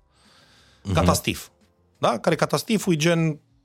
Ia și citește. Două pagini de ce s-a întâmplat. A, a, așa sunt la noi testimoniale. De exemplu, eu nici nu mai am timp să le postez pe toate. De unde dacă mai pun, mai pun pe story din când în când, mai fac print screen-uri și le pun, dar îs, acum, na, la având în vedere că avem mulți clienți, volumul e zilnic, constant de astfel de mesaje de toate felurile. Deci ai zis că newsletterul vostru, Educhivi, ajunge la câți oameni? Uh, undeva la aproape 500 de mii. Acum tot, noi tot filtrăm. Oamenii care nu mai prea mai deschid mail-uri sau nu sunt activi, îi, îi, îi scoatem de, de listă. Deci din jumătate de listă. milion de oameni. Da, exact. Da, dar Primesc- pe total noi am abonat poate undeva la 700-800 de mii, știi? Dar noi îi tot dezabonăm dacă... Sau să se pot dezabona, uh-huh. evident, și ei dacă la un moment dat consideră că nu mai e folositor ceea ce primesc de la noi. Pentru că noi, în- în sistemul nostru de promovare, noi dăm foarte multe materiale gratuite. Noi ținem foarte multe traininguri în mod gratuit, chiar săptămânal, ca oamenii să vină, să participe, să vadă și dacă le place, apoi să decidă să lucreze cu noi. Mi se pare cel mai corect mod de a face acest lucru. Vii, vezi, gratuit, îți place, vii mai departe. Acum, dincolo de înalta misiune, de higher purpose, uh, Educhivi e un business, nu? Bineînțeles, dacă altfel n-am avea de ce să trăim, da. Cum, de altfel, marile universități din lume, nu? Oxford, Harvard, sunt niște Business-uri incredibile. mari proprietari de Incredibile. pământuri, de imobiliare Exact. și așa mai departe. Uh, întrebare. Simți că lumea e aplecată înspre educație? Simți că Da. există măcar o părticică? Eu, eu Da, este. Cel puțin speranța mea asta este. Nu, pe, pe mine nu mă interesează să mă uit la câți oameni au studii superioare în România, pe mine mă interesează să mă uit la câți oameni în momentul ăsta, apropo de România educabilă, nu e de România educată, câți oameni în momentul ăsta sunt inter- interesați să evolueze. Uh-huh. Uh, simți că e un interes mai mare, adică se vede asta în cifrele business-ului vostru? Da, deci, uh, Mihai, când eu eram copil, atunci când am citit alea 100 de cărți, din cercul meu, din anturajul meu, nu știam nici măcar o persoană care să citească cărți de dezvoltare personală. Și erau astea standard, Zig Ziglar, John Maxwell, Jim Rohn, usual stuff.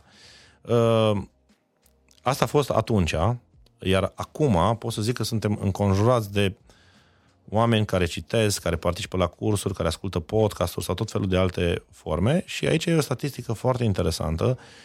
Noi românii uneori ne place să ne ponegrim între noi și să ne considerăm mici și slabi, când de fapt nu e așa. De exemplu, circulă foarte mult o statistică cum că România este la coada listei la cumpărat de cărți. Cred că ai auzit și tu statistica aia, adică suntem acolo undeva în ultimele trei poziții, cum că noi suntem cei mai needucați din, uh-huh. uh, din Europa și că nu ne place să citim, nu ne place să ne educăm, bla, bla, bla. Dar mai e o altă statistică foarte interesantă pe lângă asta. Mai e o statistică care arată țările cu cea mai mare creștere de interes în zona asta. Și România este în top 3 acolo. Adică, ok, noi plecăm de undeva, am plecat de undeva de mai jos, uh-huh. dar avansăm foarte repede. Adică, dacă în România... Uh, Dar țin statistica în spune- cifrele business-ului vostru, de exemplu. Păi zic foarte concret, acum patru ani de zile eram la 400.000 de euro cifră de afacere. Acum trei ani de zile am ajuns Stai pe așa, la 400 de mii de euro, cifră de afacere cam- anuală. cam cât face un restaurant Exact. din București. Exact. Mai- Asta, asta cu patru ani de zile, da? Modest, Cam așa, pe lună. Exact, da. Acum trei ani de zile eram la 1,4 milioane sau 1,3 milioane de euro. Uh, Acum 2 ani de zile am fost la 1,7, asta plus TVA, iar anul trecut la 5,7. milioane, Da, de euro. Ce? deci e o creștere uh, Față de mai mult de 100% pe an. da, în 2022 față de 2021 avem o creștere mai exact de 324%, că le știu din cap. Și anul ăsta, zic acum oficial în podcastul tău, nu știu dacă ar fi bine, nu, asta nu mi-asum, anul ăsta avem ca target între 15 și 20 de milioane. De euro. Da, Din cursuri. da. Tare. Mi se pare foarte tare. Da, e, e, na, într-adevăr, e. Dar e, na, e o chestie la care muncim de ani de zile. Știi de ce mi se pare tare? N- Nu neapărat creșterea asta uh, a voastră. Mă bucur că e un business uh, uh, solid. Cu siguranță și cheltuielile sunt... Uh, Evident, normal. Sunt da. foarte Dar marja mari. e foarte mare, apropo, să facem o scurtă paranteză. Deci marja față de a vinde alte produse e mare. Bun. Numai că oamenii ăștia care uh, trec prin cursurile astea, dacă și ei la rândul lor primind plus valoare, produc plus valoare în comunitatea lor, în businessul lor, Uh-huh. mie mi se pare că putem să ne însănătoșim. Adevărat, da. Noi, practic, ajutăm în mai multe direcții. Avem oameni care vin ei direct și învață pe, o anumită, pe un anumit domeniu, apoi, na, și-au îmbunătățit ei viața, mă să zic, mai vorbesc cu 2-3 prieteni. Dar avem și program care ți-am zis, învață pe oameni să facă cursuri și ei apoi fac comunități mai departe. Acolo au trecut aproape 3000 de oameni uh, prin el, care la rândul lor și-au făcut o comunitate și au dat mai departe din cunoștințele lor, precum uh, cum să devii mai bun la pescuit. Deci avem efectiv un program care ne-a șocat. A avut la prima lui lansare m, 65 de oameni la 1500 de lei cursul cum să pescuiești, dar nu orice fel de pescuit, pescuit la method feeder, care e un fel de pescuit fără momeală. Mai pierdut. Exact. Deci, gen, știi, cumva... Dacă nu e phishing pe internet, mai pierdut. Ce părere ai, că am vorbit un pic despre, despre Andrew Tate, ce părere uh, și despre foarte mulți influenceri care la rândul lor își fac cursuri, vând cursuri uh, sau încearcă. In- influencerii în general nu prea fac cursuri, să știi. În general, nu prea fac. Nu prea e, fac. e o confuzie foarte mare între un om care e expert într-un domeniu și un influencer. E super mare diferența între cele două chestii. Influencerul are audiență foarte mare, dar el în general îi promovează pe alții, de acolo monetizează și face chestii. Uh, În general, un expert are produsele lui proprii. Sau pur și simplu vorbește despre un anumit subiect și nu neapărat are uh-huh. audiență foarte mare. De ce? Că în momentul în care tu pui spectru de a vorbi despre un singur domeniu, audiența se răstrânge foarte mult. Dar și încrederea oamenilor în tine pe acel subiect crește foarte mult. Că tu devii super nișat pe o anumită chestie pe care o duci în, la un nivel de profunzime foarte mare. Ei, influencerii în general vorbesc despre multe lucruri, ăla e alt model de business. Oamenii uneori confundă. Știi, gen cumva, și pe mine unii mă întreabă, ești influencer? Știi, nu, nu, ok, am oameni care mă urmăresc, probabil mai, mai, mult mai mulți decât au majoritatea oamenilor, dar nu ai direcția în care uh-huh. eu mă duc și direcția în care vreau, vreau să merg. Acum, știu la aia care te referi, dar sunt unii cum ar veni care, ca în orice bulă, încearcă să profite de oportunitatea care se creează. Unii au înțeles că se fac bani din cursuri și au luat bula asta să facă doar un curs, să facă bani și dețit. Și culmea la ea nici prea le merge. Fac o dată, de două ori, de trei ori încearcă și nu Exact. prea le Eu, merge. eu asta le spun tuturor, pentru că Da. foarte multă lume e, f- e foarte preocupată și cred că le dă foarte multă atenție. Oricine are un minim de succes, că e micro-influencer, influencer, expert și așa mai departe și face un curs, uh, multă lume se aricește și zice, bă, dar nu-i normal și el a ajuns să, să aibă cursul lui. Bă, da, eu cred că legile naturii încă funcționează. Da, Da, filtrează poate să oamenii. aibă un succes uh, one time, poate să aibă, nu știu, un, uh, un boom. Da. Și gata. Da, După aia se dacă dezumflă. e să vorbim de Tate, ei sunt momentan la pușcărie. Nu știm dacă e un exemplu bun sau un lucru rău. Momentan, cu siguranță, Nu nu e... sunt, sunt în arest. E, Na, da. Deci nu e un exemplu potrivit. Acum, nu știu, poate pentru unii oameni poate eu a ajutat. Pe alții nu. E, nu știu ce să zic, dar e clar că na, Acolo cred că ce fac ei acolo? pericolul e altfel, Era pentru că acolo foarte vorbim fi și- despre niște da. minți încă n- nematurizate în, co- în dezvoltarea Exact, și adolescenței. mesajele lor care erau puse erau extraordinar de agresive și doar bucățele. Noi, de exemplu, noi nu facem așa ceva. La noi materialele noastre au o oră, două ore materiale de promovare, sunt training-uri gratuite, nu sunt chestii din astea, știi? Adică, na.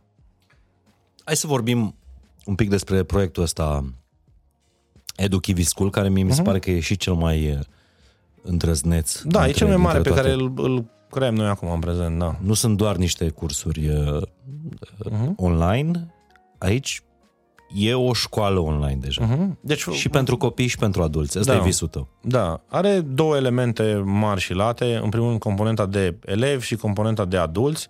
Noi inițial am promis doar partea de elevi, că acolo era durerea foarte mare și nevoia foarte mare. Uh, Eu mi-am dat seama că noi, prin Educhivi, ajutasem foarte mulți adulți pe diverse domenii, dar de elevi efectiv nu ne-am ocupat deloc, care cumva și visul meu și modul unde am avut o frustrare. Lasă că s-a ocupat uh, Andrew Tate de ei. Exact. Asta e problema. Exact. Asta e altă chestie care ne-a, ne-a durut pentru că trebuie să înțelegem că elevii își iau informații de pe internet, accesând telefonul și nu știi ce urmăresc. Au TikTok-ul, au Reels-urile astea care merg foarte puternic, totul se duce pe viteză și nu știi ce urmărește. AI-ul ăla e atât de, ște- de deștept încât, încât dacă vede că s-a uitat la o chestie de agresiune, îi va da în continuare numai agresiune. Și asta nu este o chestie controlată de absolut nimeni. Bă, școala de bine de rău măcar e un mediu controlat de adulți, știi? Pentru Deci că atunci- scopul acestor platforme sociale nu este să-ți educe copilul, și ci să te să țină în ține platformă. captiv cât E, mai mult în platforma Dopamină respectivă. care se duce la creier și precum un drog și mereu vrei drogul respectiv. Aia, e- aia e ce face. Bun. Uh, noi ne-am dat seama că parcă pentru elevi nu prea s-au făcut multe lucruri și am zis așa, uh, toată ideea a venit de ce n-ar face guvernul o platformă în care elevii să găsească materia școlară de la A la Z, toată, înregistrată de cei mai buni profesori din România și alte informații de dezvoltare personală, profesională sau lucruri de care au nevoie în viața practică. Cum funcționează primăria, cum funcționează ANAF-ul, de ce plătim impozite, educație civică, educație politică, chestii utile, să zic așa. Și am discutat ideea asta cu un, cu un prieten și el a zis după vreo 10 minute, bă, Doru, tu ai zis o idee foarte faină, dar n-ai continuat-o. Și zic, care? De ce nu o facem noi?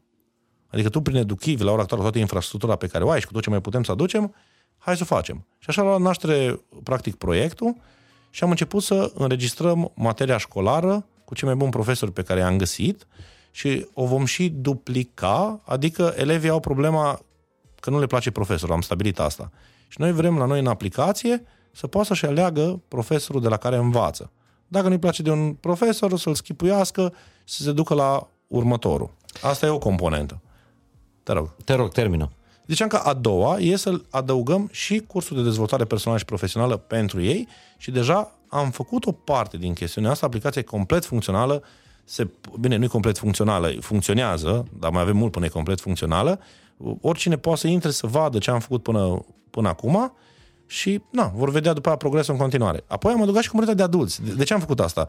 Că foarte mulți adulți au intrat și se uitau ei la cursurile de dezvoltare personală care erau dedicate elevilor. Și când, văzând cum acest comportament, am zis super, hai să adăugăm cele care le avem din trecut sau cele care mai le putem face, pentru că prin toată rețeaua asta ce am construit-o în jurul nostru, avem acces la foarte mulți traineri experți care ar fi dispus să dea mai departe. Și am zis, hai să construim o bibliotecă foarte mare și pentru adulți ca să fie accesibilă. Aia e de fapt ideea. Mi se pare un proiect uh, imens. Este. Uh, câte cursuri o să fie pe, pe platforma asta? Pe, în școala asta, Educhivi School. Da, deci în primul rând pentru elevi, ca să facem materia școlară de la A la Z uh, toată, pentru clasele 5-12, ne trebuie 9600 de lecții. În prezent, când filmăm acest podcast, avem undeva la 600. O vom lansa pentru elevi în momentul în care avem 3600 deja filmate, pentru că la elevi avem o singură șansă, în momentul în care ei accesează aplicația, uh, trebuie să vadă multe chestii să le fie utilă, că dacă nu, nu o să intre a doua oară, că se plictisesc. Uh, Cam asta ar fi, iar la cursuri pentru adulți avem, uh, nu pentru adulți, pentru uh, tineri avem undeva cam la 100. 100 deja postate. Cursuri. Da, exact, care sunt pentru, uh, pentru elevi. Uh-huh. Da. Și câți profesori uh, uh, Până sunt pe acum- platformă? Până Lucrați acum, cu profesori da. de școală din exact, România. Da, până acum uh, avem selectați uh, undeva la 40, Chiar acum, zilele astea, au mai intrat încă o grupă de șapte sau opt uh, care să filmeze. Uh, le-am făcut studiouri acasă la unii, alții vin la studiouri fizice uh, pe care le avem în Timișoara și în București și filmează la foc automat. Dar acum, bineînțeles, na, sunt profesori care trebuie să meargă și la școală să-și facă treaba uh-huh. și noi trebuie să și pregătim acele materiale, să le verificăm, sunt animate, vizual, au un stil interesant în, prin care sunt gândite, știi? Oh. După aia editate, da. E un proces care, care du- du- durează, dar ce e fain e că cumva comunitatea deja vede, avem sprijinul lor și se duce ca un tăvălug înainte. Adică pur și simplu adună... Am, inițial am fost o idee, un bulgăre de zăpadă și acum bulgările tot se face tot mai mare. Adică gândește că noi lucrăm la proiect de 2 ani. Cum ați selectat profesorii ăștia ca să fie da. acei profesori? Da, a, a fost un, un, proces, un proces de, destul de greu și am plecat de la beneficiarul final, de la ce își dorește elevul. Adică am zis, bă, în final, nu contează să ne placă nouă, adulților, și contează elevul care se va uita la matematică de clasa 5 lui să-i placă, lui să-i facă plăcere uh-huh. să se uite. Și am făcut, uh, odată am făcut o promovare să adunăm mulți profesori interesați uh, și undeva la 1000, 1000 și ceva s-au înscris că și-ar dori să facă chestia asta. De acolo am triat undeva la 500 discutând modul de colaborare, iar din cei care au rămas, câteva sute de mostre s-au trimis către un grup de elevi. Elevii s-au uitat și dădeau note ei la profesori pe diverse criterii. ce îmi place. Exact, da. e, și de aici am, am selectat pe, na, pe cei care au avut notele uh, cele mai mari și, drept urmare, na, e fain. De acum, viziunea proiectului e să poți să alegi profesorul, știi? Adică să ai pe matematică clasa 5 mai multe variante. Acum, prima chestie e să o avem odată toată gata. Uh-huh. Și cursul de dezvoltare personală, pentru că copiii au nevoie. Deci, gândește, în, în topul cerințelor e educație financiară, o chestie care nu se discută la școală. Stai un pic, ați întrebat pe elevi. Da. Până acum mi-ai vorbit despre materia școlară, da? da? Uh-huh. Pe care când vii de la școală și poate n-ai înțeles, poți să o cauți exact. pe Educhiviscul și să o găsești. Da. Eu acum spun întrebări mai degrabă de părinte uh-huh. sau de elev căruia i-ar fi plăcut. Da, mi-a plăcut mai înțeles utilitatea aplicației foarte, foarte tare, adică faptul că ea nu înlocuiește școala, copilul merge în continuare la școală. Dacă îmi vine acasă și nu a înțeles ceva, are unde să caute și are alternative. Poate să caute toată materia. Exact, da, să o vadă poate pe speed sau să vadă doar un rezumat, să facă exerciții, că avem și exerciții sau teste, uh-huh. să le facă acolo în aplicație. Crezi că poți lua bacul nemai făcând meditații, ci stând pe platformă? Asta e scopul nostru final. Da. Să nu mai fie nevoie de meditație. Acolo targetăm noi.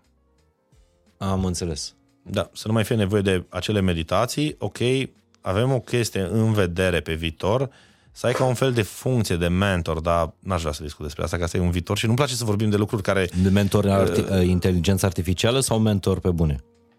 Nu vreau să discutăm despre chestia asta acum, pentru că este doar o idee care Înțeles. se discută în, în intern. Vreau să discutăm despre chestii care deja se văd, sunt făcute, exact. Nu, nu, un proiect politic se va face, știi? Uh-huh. Urăsc nu ești politician, nu ești antreprenor. Urăsc, da.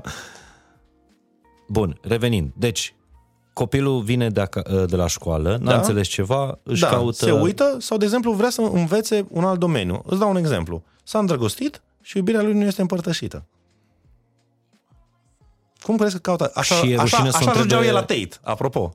E adevărat. Pentru că nu avea de unde să-și alte informații, nu știa unde exact. să caute și cum să caute. Înțelegi? Deci, a, asta e foarte important, să aibă un loc unde este controlat de adulți, pentru că noi controlăm tot conținutul, adică nu se poate pune conținut așa uh-huh. la voia întâmplării și să fie... De adulți responsabil, că și Andrew exact. era, e adult. Da, nu știu cum am ajuns în podcastul ăsta, l-am menționat de o grămadă de ori, l-am făcut și mai celebru decât Pentru deja că era... este un reper, din păcate. Da. Și că mi se pare că decât să ignori, mai bine vorbești despre asta și poți să dai un contraexemplu, care de data asta e exemplu bun. Da. Nu toate Eu am sperat că se va ter- termina ca, știi, un bulgăre de zăpadă pe care nu-l învârți, are tendința să se topească. Dar simt că, bă, nu se mai topește odată, știi? Adică la modul tot continuă. Și eu cred că școala românească ar trebui să ia mult mai serios fenomenul ăsta Andrew Tate. În școlile din Marea Britanie deja a început alfabetizarea emoțională a adolescenților intoxicați de da. educația da. tip Tate. Nu e doar Tate, să știi că este o lume, zic, să știi că și influencerii, așa în general, au o problemă care, bine, nu toți, evident, care au promovat foarte mult o lume fake, o lume falsă. Iar un tânăr se uită la un astfel de influ- influencer și el nu mai face distinția între realitate și ce vede pe internet. Pur și simplu, el își pierde reperele și crede, se simte automat nefericit și asta au pățit-o și o grămadă de adulți. Că îi deschizi Instagram-ul și vezi numai poze cu oameni fericiți, numai poze super editate, oameni care arată foarte bine, oameni care sunt numai în excursii, care au primit numai cadouri, care știi la viața ta și zici, bă, azi e o zi ca restul zilelor, nu fac lucruri interesante. Și intri într-o stare mai depresivă, anxioasă, pentru că te compari cu un ideal.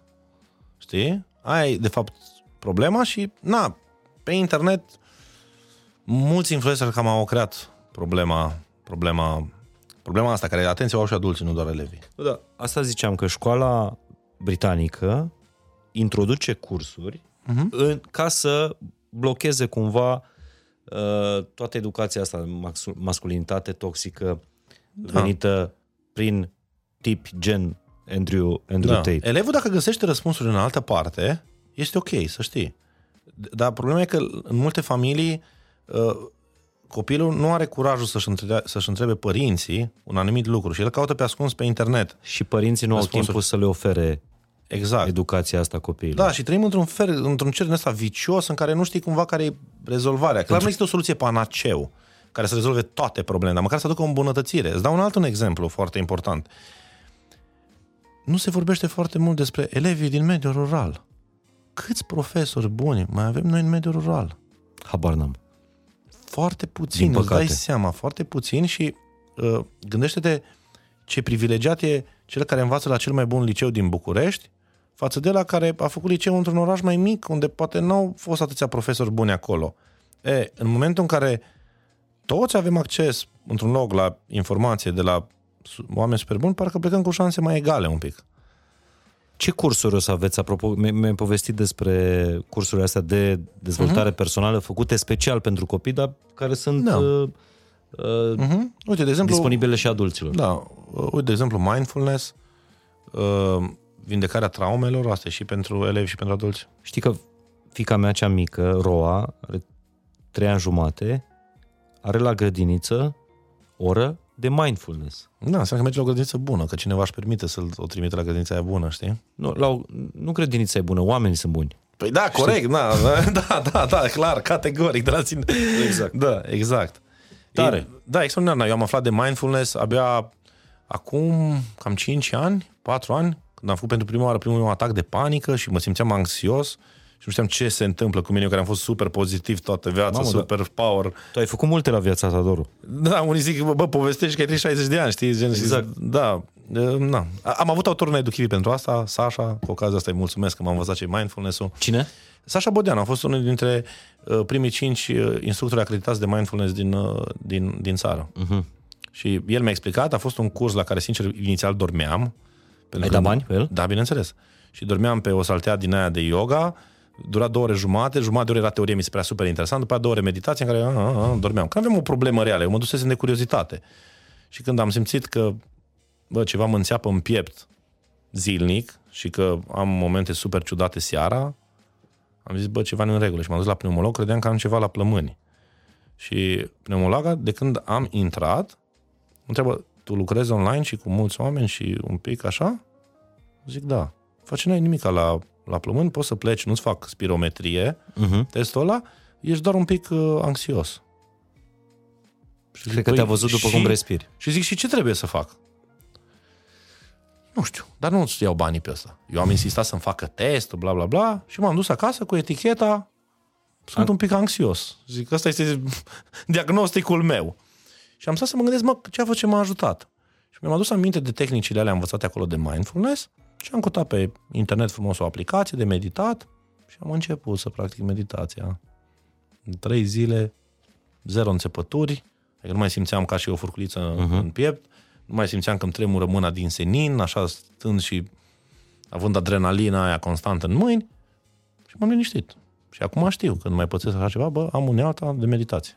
Povestește-mi ce își doresc elevii din România, că înțeleg că ați întrebat și elevii de la sate da. și elevii de la oraș. Da. Ce v-ați dori să învățați în școală? Da, e, e o nebunie de subiecte, deci sunt foarte multe. Uh, în primul rând, pe primul, primele locuri sunt următoarele. Odată educația financiară are prima poziție. Deci educația financiară. Practic, elevii caută de tineri o variantă să reușească în viață pe plan financiar, că își dau seama că poate părinților n-au reușit sau... Na, își dau seama că e nevoie de, de chestiunea asta. Asta este, este pe primul loc un subiect care nu se discută, din păcate, la, la școală prea mult, sau chiar deloc. Apoi, pe următoarele locuri sunt chestiile astea care țin mai de dezvoltare personală și de comunicare în special. Adică uh, m-am certat cu părinții, ce să fac, uh, nu sunt acceptat de prieteni, uh, nu mă înțeleg cu profesorul de la școală sau cu vecinul sau chestii de, ce țin de relaționare.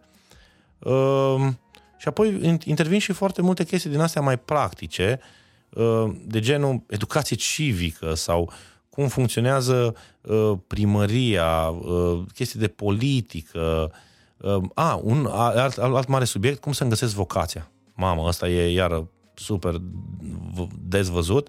Sau cum să-mi găsesc pasiunea. Ce să fac în viață. Asta e, de uh-huh. fapt, întrebarea, care se, se găsește în diverse, în diverse forme. Cam după mai vin și chestii specifice, de abilități, de bă, vreau să mă fac medic, ce trebuie să fac, care sunt pașii. Acum, spre deosebire de reflexul ăsta al fiecarei uh, generații mature de a îngropa uh, generațiile care vin din, uh, din urmă, mie mi se par mult mai pragmatici genial. decât noi, da. mult mai interesați să fie pregătiți pentru viață, pentru singura constantă a vieții și anume schimbarea, uh, mult mai cinici decât noi și asta rezultă și din interesele lor. Adică faptul că i-ați întrebat ce ați vrea să învățați școala românească nu i-a întrebat. Da. Încă. Uh, inteligență financiară, da? educație financiară, inteligență emoțională, uh-huh. relații. Până la urmă, nu asta contează în viață.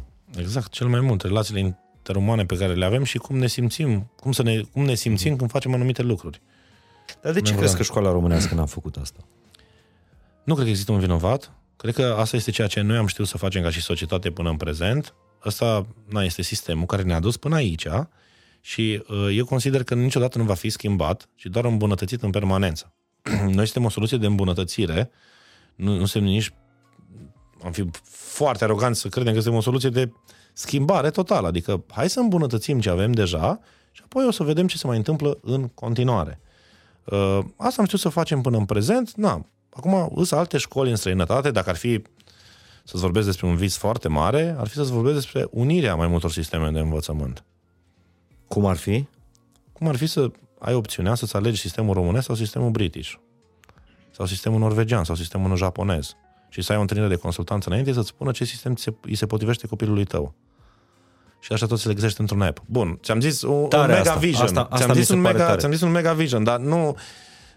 Știi, cumva Veste bună că mai am timp la pensionare, știi? Adică mai pot să fac multe lucruri între timp și na, am și o echipă de oameni genială, adică noi în tot Educhiviu suntem undeva la aproape 300 de oameni uh, și undeva la aproape 100 lucrează activ pe Educhiviu School. Sunt o grămadă de oameni care și aici vorbim despre, chestii. pe lângă profesori, da. Uh, tot ce înseamnă... Profesorii sunt extra, nici nu am calculat în numărul ăsta. Deci profesorii ah, okay. sunt colaboratori, Pro, programatori, separați. cameramani... Uh, da, uh, gândește-te orice material de producție video, cei care filmează podcastul cred că știu mai bine ce înseamnă, care are nevoie de sunet, imagine, setup, după aia, având în vedere că vorbești de o chestie educațională, gândește numai textele care apar, n-au voie să aibă o greșeală gramaticală. Absolut. Îți dai seama. Nimic. Noi, totul trebuie să fie impecabil. Uh, deci partea noastră de, de vizual, după aia toată partea de logistică, să faci un expert să ajungă, să vină să filmeze, să-l contactezi, să-l aduci, să... Toată logistica asta, după aceea cine încarcă materialele acolo, cine le sortează, cine le verifică, nu că trebuie să fie și bune, nu urcăm doar aiurea în tramvai. Na, evident, programatorii care fac tot, oamenii uh, uh, de marketing care promovează toată chestia asta, uh, cine or, se ocupă de organizare, de task, nu, management, o tonă de, de chestii aici. Și ce mă gândesc acum, Doru, Uh, în pandemie mi-am dat seama că școala online, uh-huh. pe care fetele mele au făcut-o și, din păcate, au apucat exact clasa 5, adică prima lor interacțiune cu profesorii, trecerea de la învățător la profesor, care mi se pare mai grea decât trecerea din clasa de la gimnaziu la liceu. Uh, deci șocul ăsta l-au, ocupa, l-au uh, apucat online. Da. Și din tot ce am vorbit cu părinții, concluzia mea a fost că școala online nu e școală. Da, exact. De ce aș avea încredere eu ca părinte sau elev uh-huh. într-o școală online? Voi sunteți o școală online. Noi nu suntem o școală online care înlocuiește sistemul care există de mers fizic la școală. Ok. E foarte important să înțelegem asta. Avem foarte multă lume care este fan homeschooling, care ne contactează și ne întreabă dacă va fi o soluție de homeschooling pentru elevi, pentru copiii lor și le spunem clar că nu. Pentru că interacțiunea umană este extrem de importantă. Dar este, Educhivi School este doar o facilitate în plus față de ceea ce există deja. Pentru că ai nevoie de interacțiunea umană care online nu obții. Și știi de ce școala online n-a fost bună la momentul respectiv? Că s-a făcut o trecere foarte abruptă, foarte rapidă, negândită și de oameni care nu au competențe pe chestia asta. Și nimeni nu i-a ajutat. Hai să fim serioși, profesorii deodată au auzit că trebuie să predea online.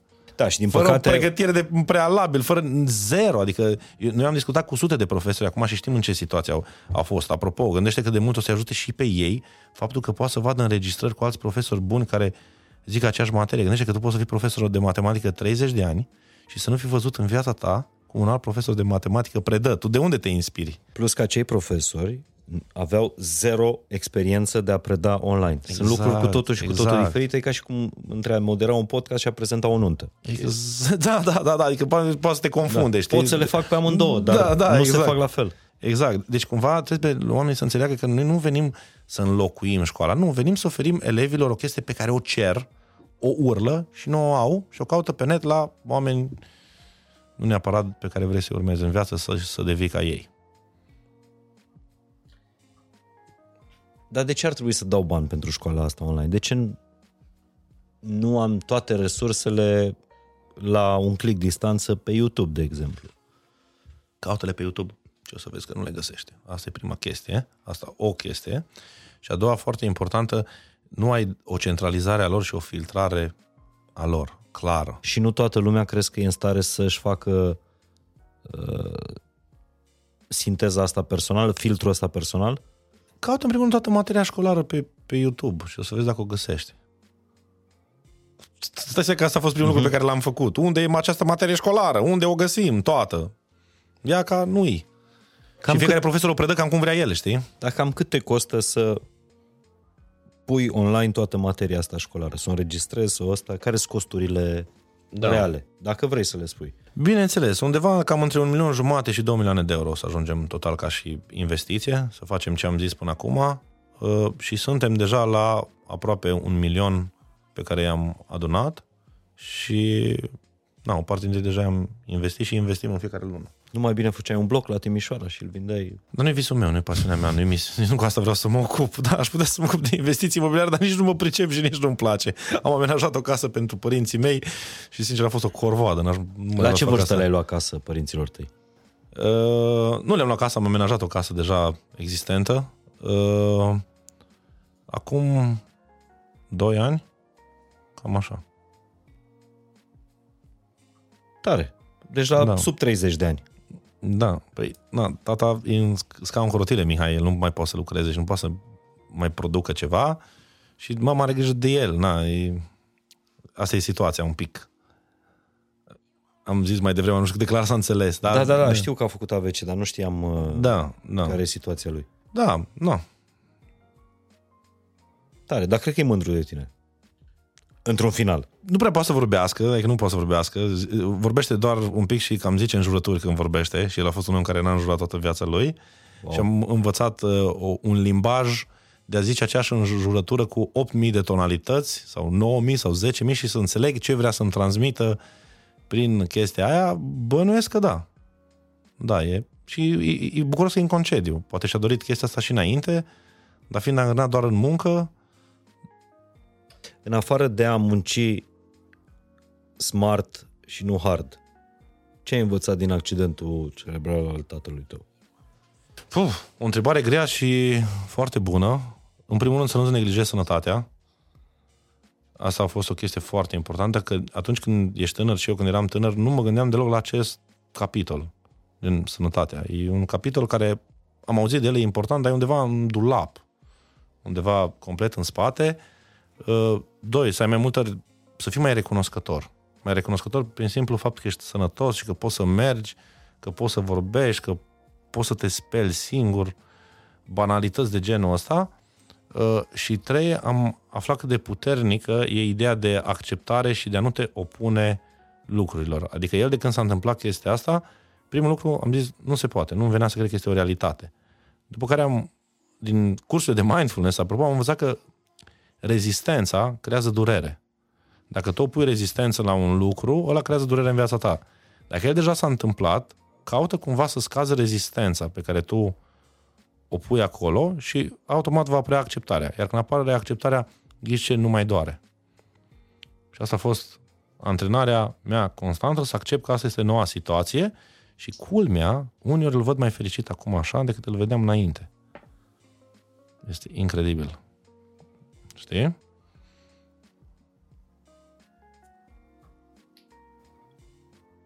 Da, se cuvenea un pic de tăcere după, după răspunsul ăsta. Uh, da, așa a fost și întrebarea, așa și răspunsul. Te-am întrebat ce ai învățat hard way din accidentul uh-huh. cerebral al tatălui tău. Uh, foarte multă lume, mai ales că voi aveți cursuri de educație financiară, cum să faci bani din pasiunea ta, cum să îți crești de X ori veniturile, profitul și așa mai departe, cursuri de vânzări. De ce lumea are în continuare în România o părere proastă despre bani? Hm. Pentru că n-am, n-am avut de la cine să învățăm în școală, cel puțin eu nu am avut de la cine să învăț chestia asta și trebuie să înveți de la alți oameni care știu mai multe lucruri despre asta. Noi la bani am dat o conotație negativă în general și avem deseori mindset-ul ăla uh, mai bine sărac, dar sănătos. Sau mai bine sărac, dar liniștit. Sărac și cinstit era vorba da, președintelui exact, României. Exact. Încă uh, în viață. Da, pentru că e cumva a, așa e sistemul, știi? Gen, avem convingerile proaste despre bani că sunt corelate de emoții negative care ne vin din tată în fiu. Știi, știi că se spune că uh, banii sunt ochiul dracului. Cumva, eu consider că lipsa banilor sunt ochiul dracului. Deseori, știi? Nu, nu banii ei, ei în sine. Eu deci... cred că pur și simplu uh, etichetarea asta, banii sunt ceva negativ sau banii sunt ceva pozitiv. Nu sunt nici pozitiv, nici negativ. Banii sunt neutri. Sunt o exact. formă de schimb între noi. Genul banilor neutru. Noi le dăm, noi le dăm energie, conotație și valoare. Pentru că, uh, îți zic în felul următor, dai unui om sărac un milion de euro care n-a făcut niciodată bani și o să vezi cum îi topește și îi strică și nu creează nicio valoare și dai un milion de euro unui antreprenor care a creat deja ceva și o să vezi cum dintr-o dată naște un nou proiect cu o nouă utilitate pentru oameni care va aduce și mai multă valoare oamenilor din jur, știi? O, o să observi chestia asta instant cum se întâmplă. Știi? De aceea trebuie, trebuie în primul rând să ne, să ne schimbăm noi energia pe care o avem despre bani. Eu, de exemplu, când eram mai copil, eu credeam că poți să faci bani doar dacă furi, de exemplu. Asta a fost o chestie super raiurea, că așa auzeam și așa auzeam și de cumva de la tata, că ăștia hoți, știi? Uh-huh. Uh, și trebuie în permanență, cred că, să-ți transmiți ideea, banii sunt un lucru bun, banii sunt un lucru bun. Cu banii poți face foarte multe lucruri bune. Să pur și simplu să-ți bași chestia asta în cap, în permanență, să-ți spui tu constant, bă, banii sunt o chestie bună, uite ce chestii faine poți să fac cu ei.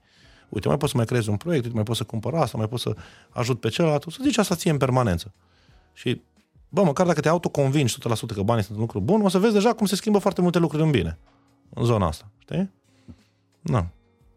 Cam asta ar fi Doru, despre bani. Uh, eu zic că pentru un curs, uh, nu, că aici suntem la podcast, nu la curs, pentru un podcast e suficient cât am, uh, cât am vorbit. Sper să ne putem uh, reîntâlni, să vedem cum construiești uh, școala asta, uh-huh.